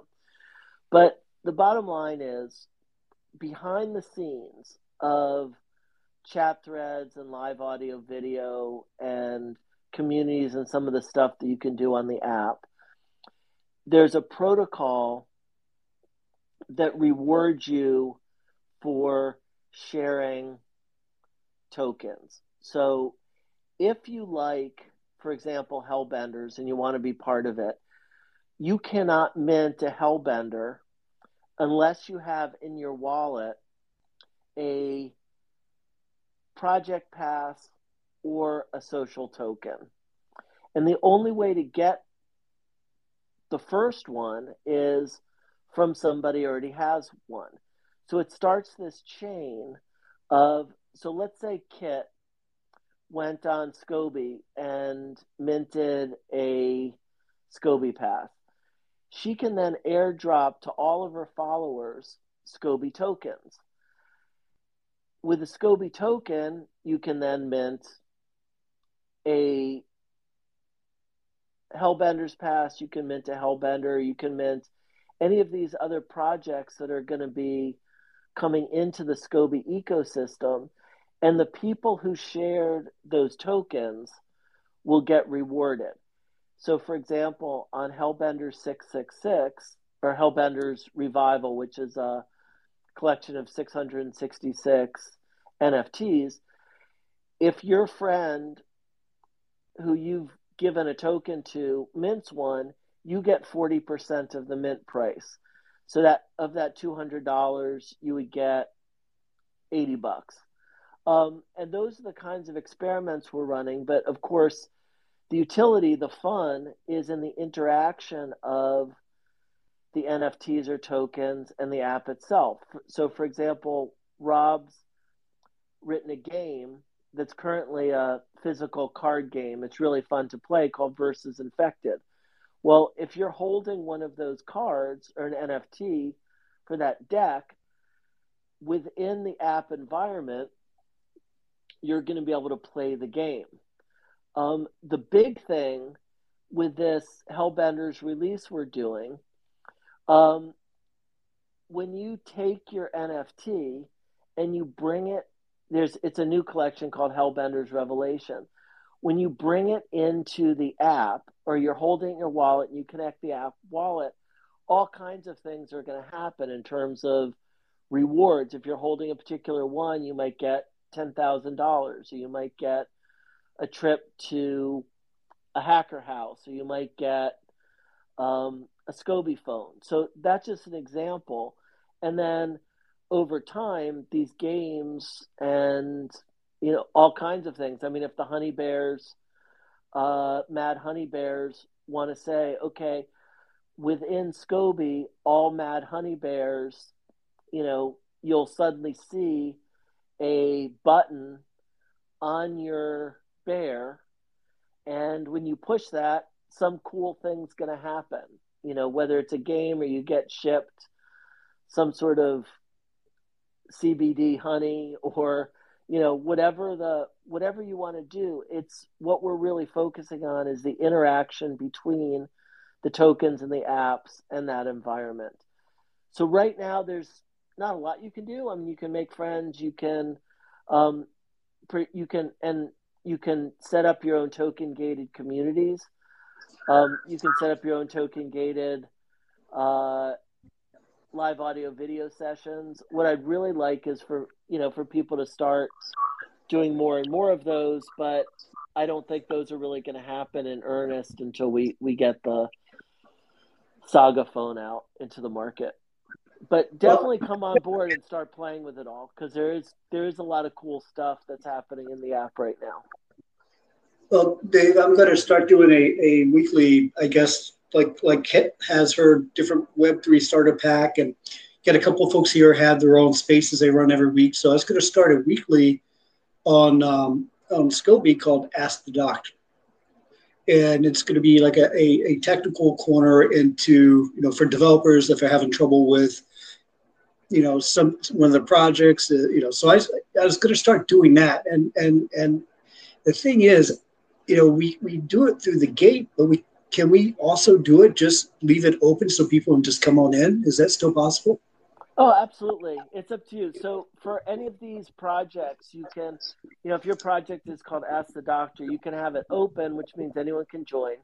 Closed which means you have to be holding um, a particular token or lots of them you can say this is for mad honey bears and actually not mad honey bears. Right now it's only ones that are on solana but you could pick five or six collections. And if it's closed, you can say, or if you're invited by me, or exclusive, which means you have to be holding those. You can do them as listed, which means anyone gets to even know about them, or secret, which means only if you're holding um, a particular thing, you can even know about it. So, yeah, there's a lot of possibility. Like, uh, squeeze there, squeeze taxes, you know, he could have sessions for just his clients, or he could have open sessions. And for just his clients, all he would need to do is, you know, send them all um, an NFT, and then they would have to get in. He could even market his thing, saying, "Hey, you you you get to be a client if you mint this." Um, so we're really hoping for a lot and again, we really just released it. I mean, we just got a lot of things working just because of all the App Store crap. So um, it is brand new, but I definitely encourage everybody to uh, to hop in and start playing around and getting familiar. So one of the questions I have is to use, utilize SCOBY, the original um, legacy token, I guess I can call it, is the Hellbenders DAO. And in order to utilize and create your own tokens for, you know, token gating, I guess you can call it, you have to have the Hellbenders and minting process and so forth. Why why did you go with the theme for hellbenders? And i i, I love visiting your website. Um had a few people take a look at it and just get a few of like face value opinions over it. Um i i love the biker theme as well as the whole on um you know nuance of a, an anarchist uh, degenerate feel but why did you guys go with that that's a good question um you know, it's something that just early on when I first saw NFTs, it just kept coming back to me. So Hellbenders are, and SCOBY, if you look at scoby.social, our website, you'll see it's just super friendly and inviting and all that. Um, I just I do ride a motorcycle. I'm in West Virginia. I've always been something of a rebel. And hellbenders are these salamanders. They're huge. They're up to five pounds, two feet long. They live in really fast moving water. They've been around for 150 million years, where humans have been around for, you know, 100,000 years, you know, a couple hundred thousand years. Um, back to the mycelial comments from Sagoni. Um, and, uh, you know, I just, it kept coming back to me like people are really into these PFPs and animals. I spent four years on the Pine Ridge Indian Reservation, helping medicine men, you know, supporting them in ceremony, sun dancing, doing vision quests. And I, one of my mentors, Four Arrows, um, we were doing these workshops together, and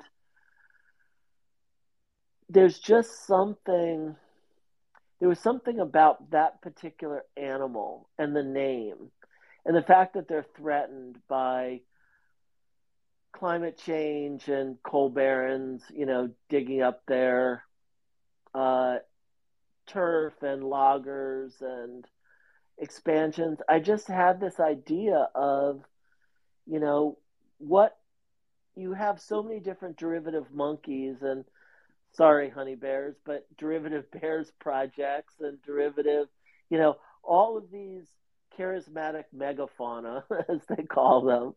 Um, I just wanted this really ugly, you know, the least charismatic. It, it just made sense. They're like Hell, Hell's Angels, Hellbenders, you know. And then what was really cool is I was up in New York for NFT NYC, and I met uh, Meeko Gattuso, who's played Mouse on Euphoria, and he's actually a Latin king. Like he's still part of that gang, which is notorious. Um, and I started, you know, this very successful actor. We started having all these conversations. He loved the idea of Hellbenders. So he's one of our honoraries. And it's just, I like this idea of the really like brutal exterior.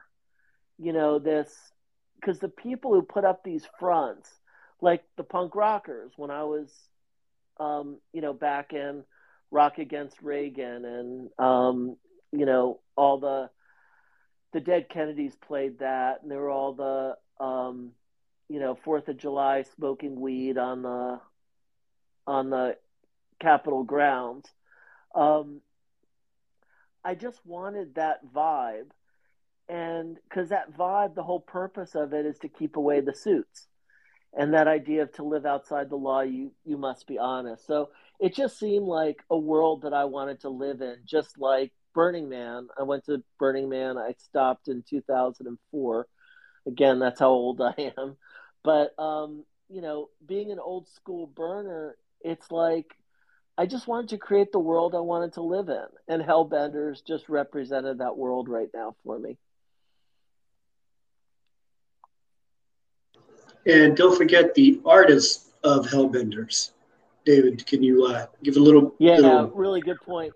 So Nat Jones is again a really old friend from back in the DC scene, a really good friend of mine, um, Steve Niles, who did the comic book 40 Days of Night or 30 Days of Night, which became a great horror movie about vampires that go to Alaska because hey, you get a whole month of night, you know, to prey on on stupid humans in Alaska.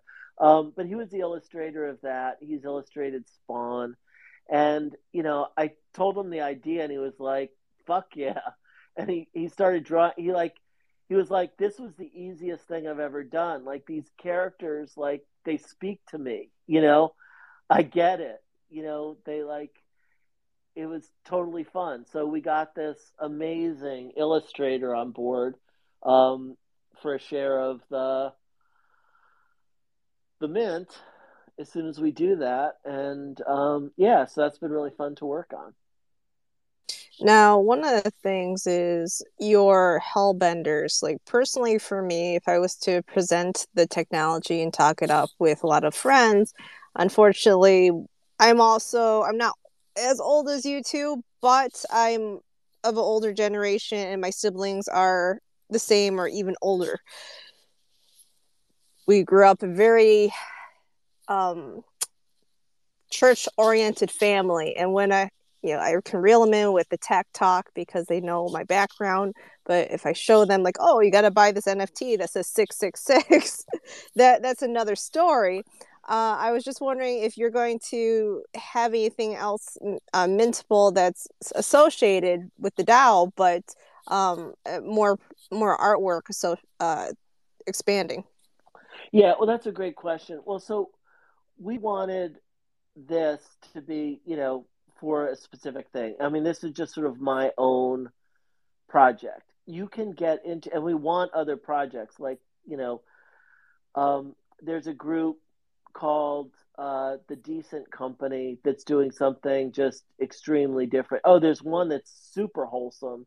Um, you could look up called uh, ZB from this company, uh, something AI. I'm blanking on the name. Um, but there are going to be a lot of different projects and a lot of different ways in. Um, and right now, you know, all you need to do is mint a free Scoby pass. And yeah, we, we would love all kinds of different things. So this was Hellbenders was meant like what I found is if you try and go for a big audience, you're not going to get anyone. I mean, there there was actually a um, when we did our early tests way back, you know, 18 months ago, um, there were quite a few evangelical Christian groups who said they want to do things on this platform. And I still think they're going to do that at some point. So I it's just not up to me to do things that appeal to everybody and I just, you know, I, I don't know if I would be good friends with your relatives who are, um, you know, uh, so they probably don't want to be in my sessions anyway. So I guess the answer is, yeah, we want a thousand flowers to bloom, and hopefully there'll be a million different projects with all kinds of different, uh, you know, takes on life and probably even some. I have a very good friend who happens to be a Q conspiracy theorist, you know, way, way down the rabbit hole. And he'll probably bring his friends in to create all kinds of hell, but um, I'm probably not going to join those those particular communities. Understandable. I mean, it's trying to curate something, but as far as uh, mainstreaming, something for the general masses, and then individual projects can build onto it, and just a, a general topic to throw out there for discussion. And by the way, I don't get along with my own family members, so it's okay. hey, yeah. yeah, I don't think any of us will. Yeah, so, so, you know, the, the Hellbenders is, is at this point is is a proof of, of, a concept, and also, you know, it's it's one of the first you know, as a real DAO that has a tie, and, and David, correct me if I'm wrong, but I, I don't know if any other DAO has actually, you know, put a legal structure behind them like this. And so this is this is a um, you know a social experiment of we're creating the world that we want to create.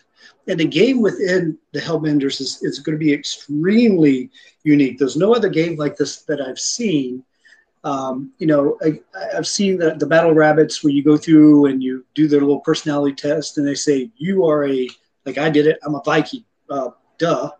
We we kind of know my personality. What am I in the in the Hellbenders world? I'm the defender.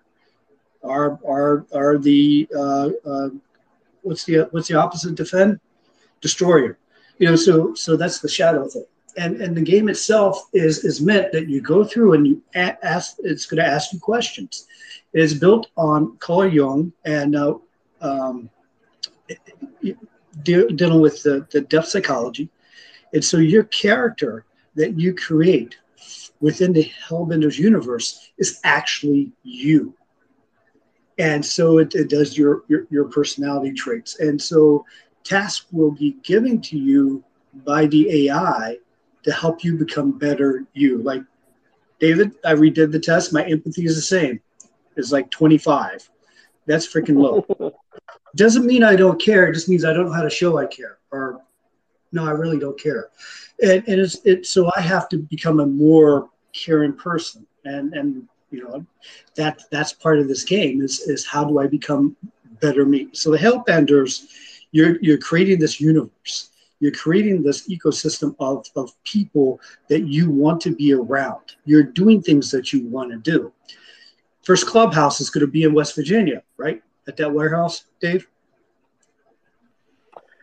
The first clubhouse? Yeah, it's going to be at the warehouse in West Virginia. Um, possibly. for Hellbender. No, well, what's really interesting, since you mentioned DAOs, there's actually this there is a DAO which is doing things extremely similarly. I think everybody should look at it. It's called Solana Spaces. And we're actually talking about doing a clubhouse Solana space in DC, but also putting clubhouses in all the Solana spaces around the world. So we'll see. I mean, there's, we definitely want to get the idea behind this is that people will have local chapters, local groups there's a big group in New York already forming. Um, and I really think that's important is for people to share these things IRL. Like Sagoni, you were talking about these big festivals, you know, Burning Man and um, Coachella. Coachella. You know, yeah. My my kids go to um, what's that one in Tennessee? Uh, mm, Bonnaroo. Yeah, Bonnaroo. Yeah. Um, they go to Firefly. They go to others. I mean, I used to do rainbow gatherings, even you know, way back. And you should go to... with them. Yeah, I know. I know. You should um, take them to Electric Forest. It is fucking beautiful. Is that at Bonnaroo? Is that a different one? I second Electric, Forest. Is up in um, is up in I think it's in Michigan. I forget what what state okay. it's in. Cool. But imagine Burning yeah, we'll Man, but not not in Burning, Man, not in the not on the playa. It's in a forest. No, that's great. I mean, I loved rainbow gatherings because they were in forests. You know, I'm I'm a big forest person. I live in the woods, so that's great. No, thanks for that uh, that tip. I'm definitely gonna take them this summer. But what I kept thinking is, why are these the exception? Why do people have to go and leave their homes and leave their jobs and whatever and go to these places where they're suddenly free? And I really do. I know this is totally idealistic and blah, blah, blah. But my belief is sometime in the future, it's going to be just like how we look back at the Middle Ages and all the superstitions and how people, you know, the earth was flat and there are dragons and you're going to fall off and the earth and the sun moves around the earth people are going to look back at this time and say, what the fuck were those people thinking? Didn't they know that everybody is all just different aspects of the same being? And didn't they know that when they dream at night, they're actually communicating with each other and that they can actually talk to plants and, you know, that um, their ancestors really actually are in the stars? And you know, like what idiots. And I just want right now, as soon as possible, for those people who actually do get it to find a place where they can create that beachhead and slowly change the rest of culture and the rest of society. So that's that's really the core project that's behind all of this. I mean, it's it's just and what what I found, like from working with all these medicine men, working with Four Arrows, who's you know coached to world champion athletes, people talk about self sovereignty, but it's not the money you spend. It's not decentralization. Self sovereignty ultimately comes from self mastery, and self mastery is not something you can achieve on your own it's only something you can achieve in dialogue with a whole bunch of other people. Like rob and i going to you know a cafe and we couldn't be more different in terms of our upbringing and you know all kinds of things.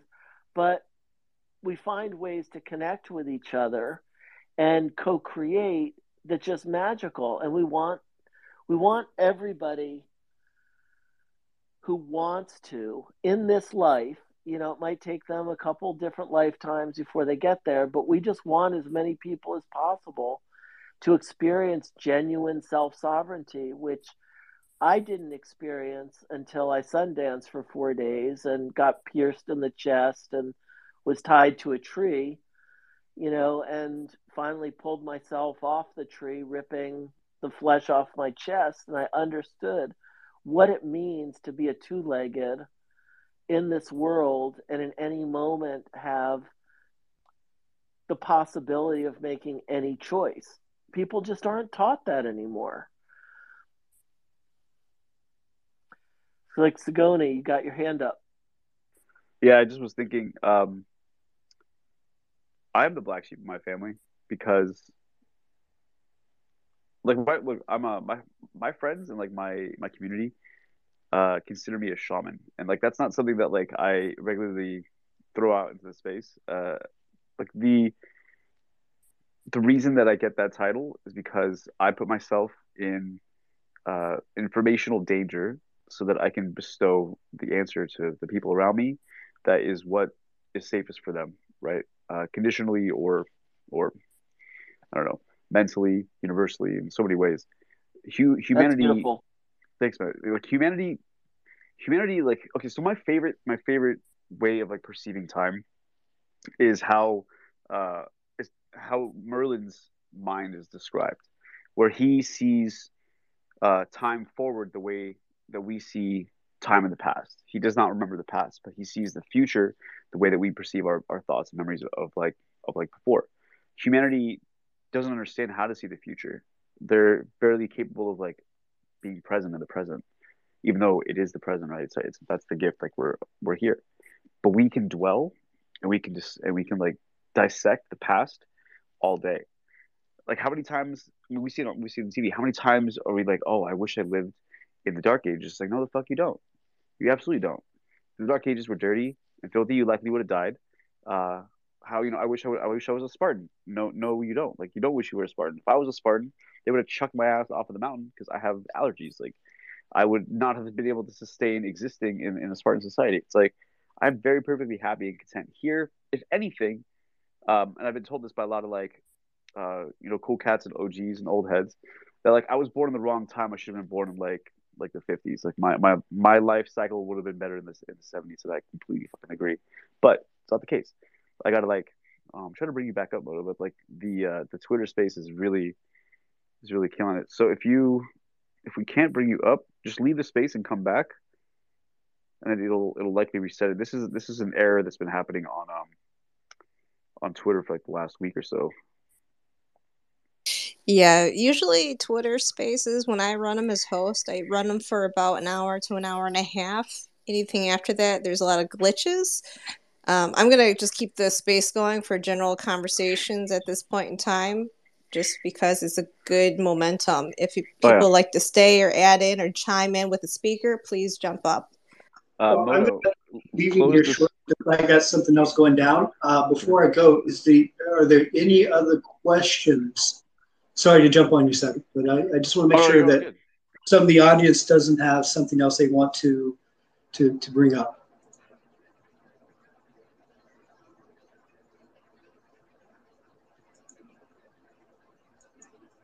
Nothing? Did I rug?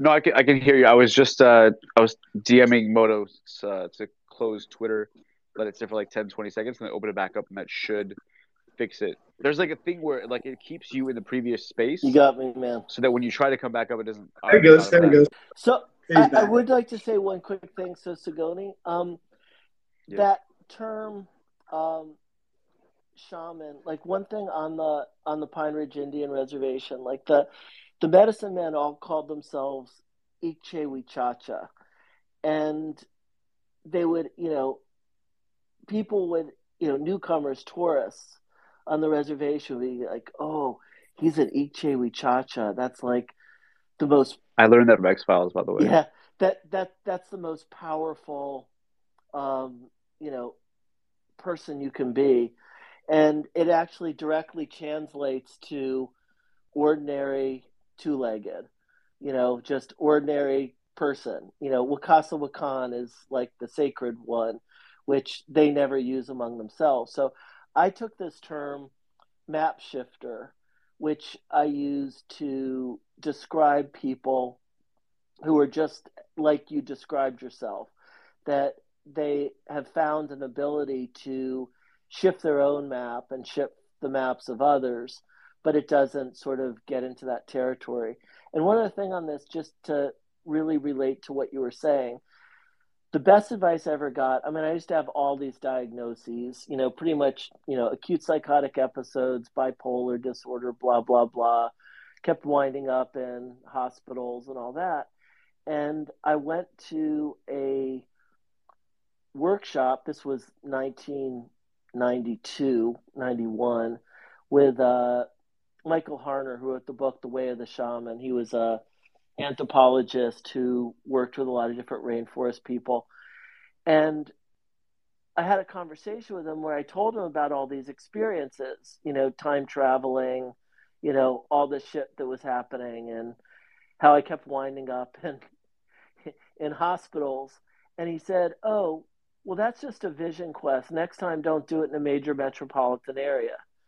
And I was like, okay, like that was the clue. That's why I went out to the reservation and started doing all these things. So, um, and that's why I live in the woods by the river of West Virginia.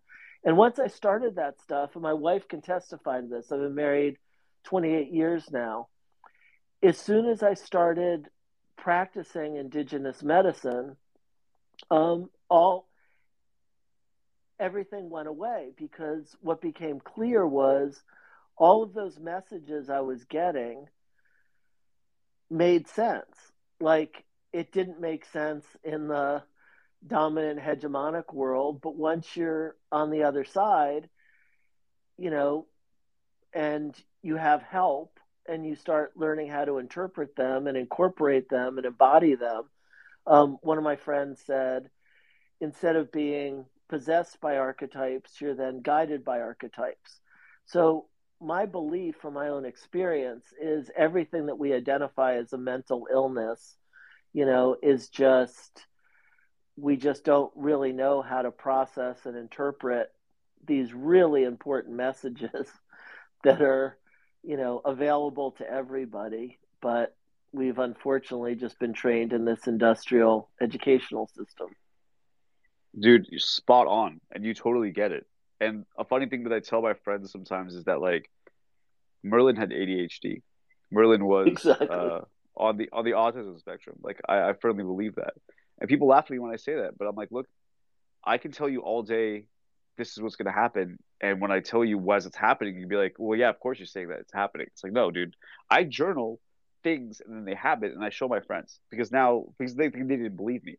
And like same same goes for like company conversations and shit. Like it took me twenty something years to get to a point where like I no longer have to like beg you to listen to me. People are just like, hey man, I need ten minutes of your time. I need you to like problem solve this. It's like okay, what's the problem?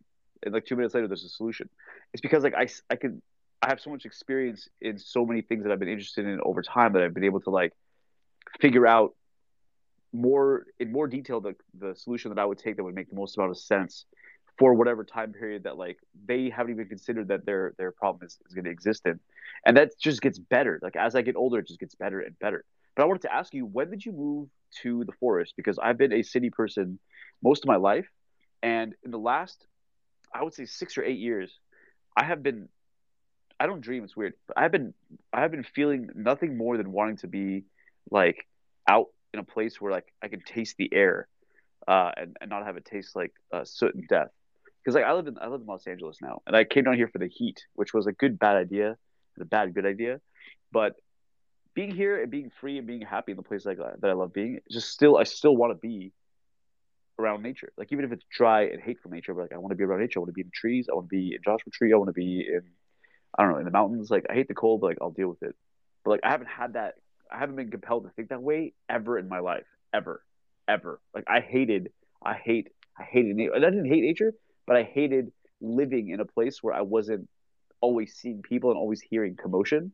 And to to kind of like touch base, touch on something that you said about uh, when, people, when we go to sleep, we communicate with each other. I don't sleep at night because I don't like talking to people in dreams. They're boring. I sleep during the daytime sometimes, or like middle of the day when everyone else is working. Because at night, when it's quiet, because everyone else is talking to each other in, on a different realm, I can actually get shit done because my brain is so full of just like just a constant like rush of like noises and sounds and like everything. It's it's just uh, well, it's monstrous. Let, let's let's take so yes, you should be a hellbender. You are a hellbender. And uh, let's take. So I moved out to the woods 28 years ago, but I don't know if this part of the conversation is going to be super interesting to everybody. Um, but it really is. I mean, th- this is the main thing I learned on the reservation. You know, nature is everything, and it's. Um, I just knew I had to be here, um, and we moved out when I had we had our first child, and I just said I want free range children. You know, we live right on the river; they can just walk down the driveway and hop in the river, and you know that's how they grew up. And now they're in their twenties, and I have a grandson, and it just there is nothing more important for people who are super sensitive um, to have that deep connection, deep everyday connection with the flying nation and the swimming nation and the standing nation and, and all the the rock people and the star people you know it's just it's what nurtures our souls. So i recommend it highly. Everybody but the skinwalkers right? yeah um, it looks like chef um, you know chef rouge hopped onto the speakers so um, you probably had something to say uh, hey everyone. Yeah, I actually uh, Kit invited me uh, online, but um, I actually uh, was curious if uh, uh, either of you guys uh, just talking have uh, read um, the Law of One, uh, like the raw material, um, and or Dolores Cannon. Um, those uh, are two of my well, Dolores Cannon's an author, but um, she writes a lot about um, consciousness. She's a, a hypnotherapist. She does like past life regression therapy, and um, a lot of the past life regressions she's done have been people who. Uh, uh, sometimes this is their first lifetime on Earth, um, but a lot of people um, who have incarnated here from other planets, um, essentially to help with the transition that we're going through right now. Um, and the Law of One uh, correlates with a lot of that information. Um, but I was actually just posted something a few days ago uh, from the Law of One on uh, wanderers. Um, they're essentially souls who incarnate here um, from like higher densities of consciousness to help with the evolution of Earth. Excuse me. Um, and uh, one common theme in uh, Dolores Cannon and the Law of One and some other um, works is that uh, the Earth is transitioning to the next level of consciousness, um, and that some of the souls, the beings that have incarnated here to help with the transition, um, usually have some sort of like handicap, whether that's like a personality disorder or um, allergies is really common. Um, I know a lot of people with allergies and um, and people on the autism spectrum. Um, essentially, both in Dolores Cannon and the Law of One, they say that uh, people who are on the aut- autism spectrum are usually from uh, another planet or another like place in the universe where, and they've come here um, really for the the next to experience the next level of consciousness that we're moving into. Um, Dolores Cannon calls it the new Earth, and um, in the Law of One they call it fourth density. Um, but it's actually I'm gonna have the bell. So um, this, the conversation went from uh, Scoby Hellbenders, and now we're into. I'm a physicist, so you guys are in, at your own plane of existence. My reality is somewhere else. Not that I disagree with you, because David and I have this conversation a lot. I'm just, uh, I'm a computer programmer. I'm on my own spectrum, and uh, I just don't. anyway, I've got another meeting. Thank you so Yeah, much for popping in. I appreciate you and everybody else that popped in. I'm just going to give a 15 minute warning, roughly. Uh, I did plan on holding space about an hour and a half. We're going on two hours and a half. And Well, you I know I do- can talk. Did well, we answer all the Scoby questions before I roll? Because I want to make sure is and, and the We're, we're good, Rob. Rob, you should go because I, I want to. I, I think we should tie a bow on what Chef Ronan brought in, and um, yeah, if there is Scoby stuff, I can handle that. So why don't? And we it's only fifteen minutes, so you you I were got that. Awesome. Yep. Uh, good, because um, I've, I've got to do this again in, in, in 15 minutes. So Okay. Go have not not thi- not this, but um, go. All right. so yeah, I, I still love you guys. I still love Appreciate you. you, Doc. I, I I, have love no- this the Scoby talk, and I also love the talk where we're getting to know the characters. You know, us as a people, and going into different directions. it's honestly the important part. You know, that's that's the whole thing. It's it it is about the people. Um, the one thing, so Chef Rouge with those books, and I haven't read them. I just you know jotted them down and I just googled them, so I'm I'm gonna look at them. Um, I mean, I have read a ton. I was a philosophy major in college, and I first sort of discovered that world of past lives and um, the evolution of humanity from my grandmother's bookshelf when I was, I don't know, nine or 10. Um, she had Edgar Cayce on there and all the others, and she was very um, much of an intuitive. She had, and she would tell people all the time, like she would have dreams about um, things that would happen, and then they would happen the next day, and you know, all documented. And um, but what was really interesting, I used to fly out to Rapid City or Sioux Falls and drive to the Rosebud Reservation. Was there was this guy, Albert Whitehat. He's written a really amazing book um, called Zuya, but he started the Lakota Studies Department at Sinte Gleska University.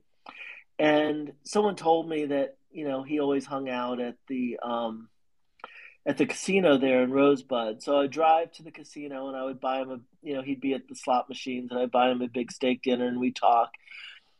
And I would ask him questions about these things that were to me mysteries. And at some point he just said to me, "Nephew, the thing you need to understand is there is no mystery." And it was the same kind of thing, you know, with that Zen koan of first there's a mountain, and then there is no mountain, and then there is. And all the things you're talking about that sound very esoteric, um, they're really just basic. I mean, now I drink ayahuasca fairly frequently, and that just mother ayahuasca just takes you to the other side and you, see how everything operates and you know you can talk to all those beings and understand how it is. And you know four or five hours later you're back. And i just i think what people talk about as the great turning is just that is just the going back to and going forward to just that basic understanding of it's not a mystery. It's just we've been trapped in this stupid, just brain dead prison that started with, you know, Romulus founding Rome and then killing Merlin and all the druids and, you know, everywhere there was genuine wisdom.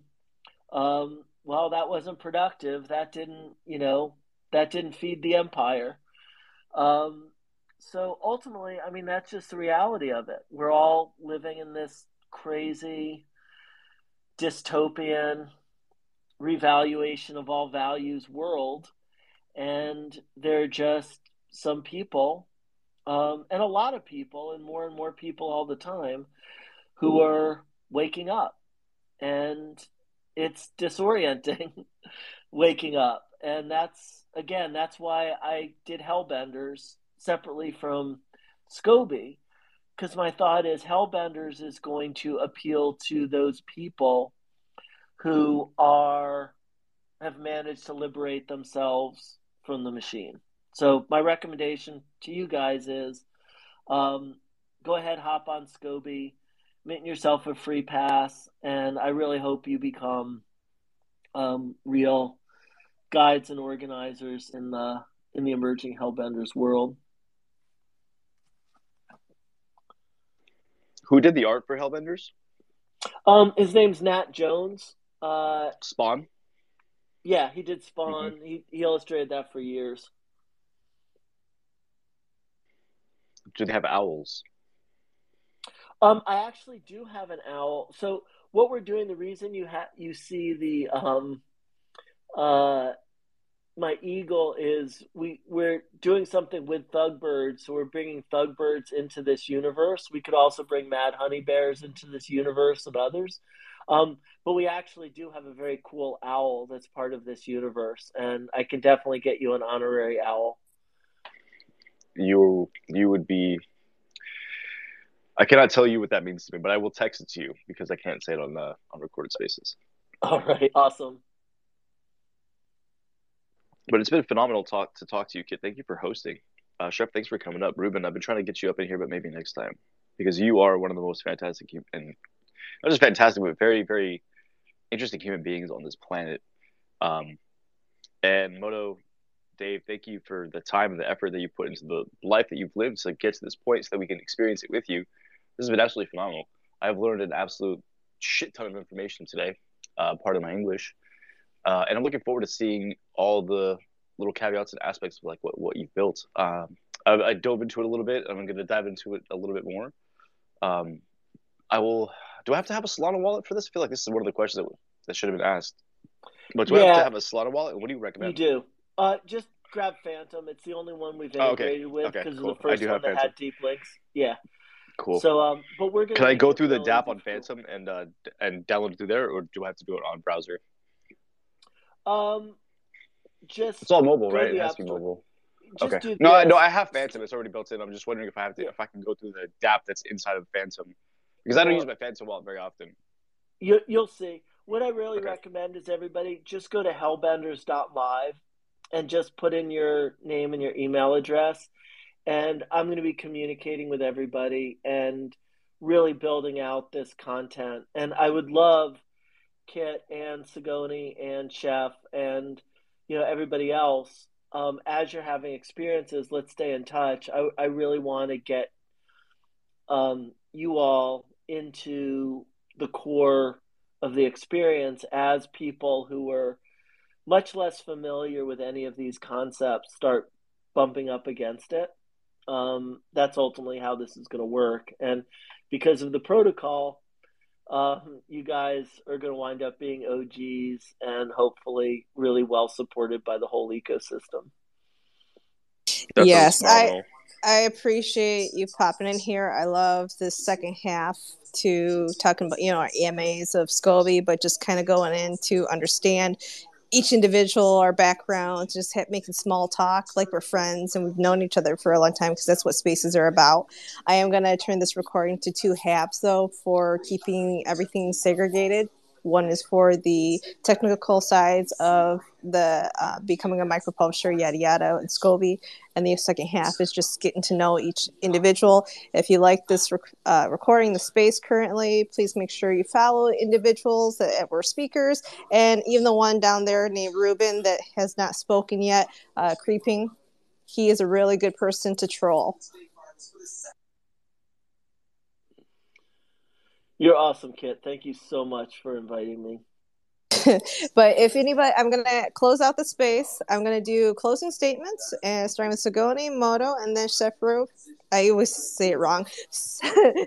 Chef Rouge, not Rogue. Sorry about that. I know. I know better.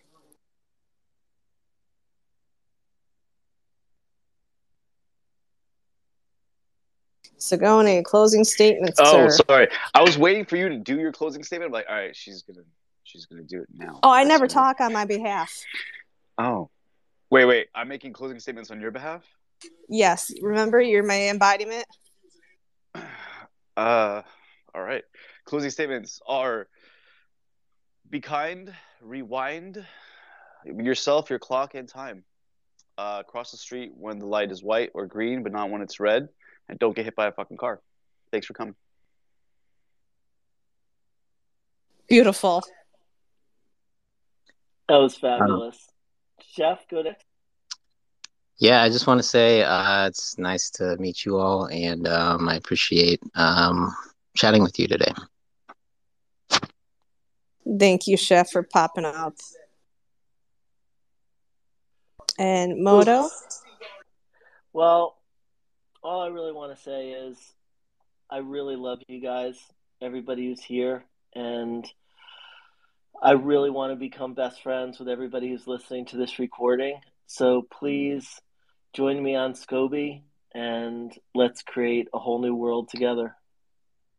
And if anybody wants to further delve into knowing uh, who Moto is, Dave, go ahead and check out the pin tweet. And I will have uh, pin uh, handles for Twitter links and their Scoby social.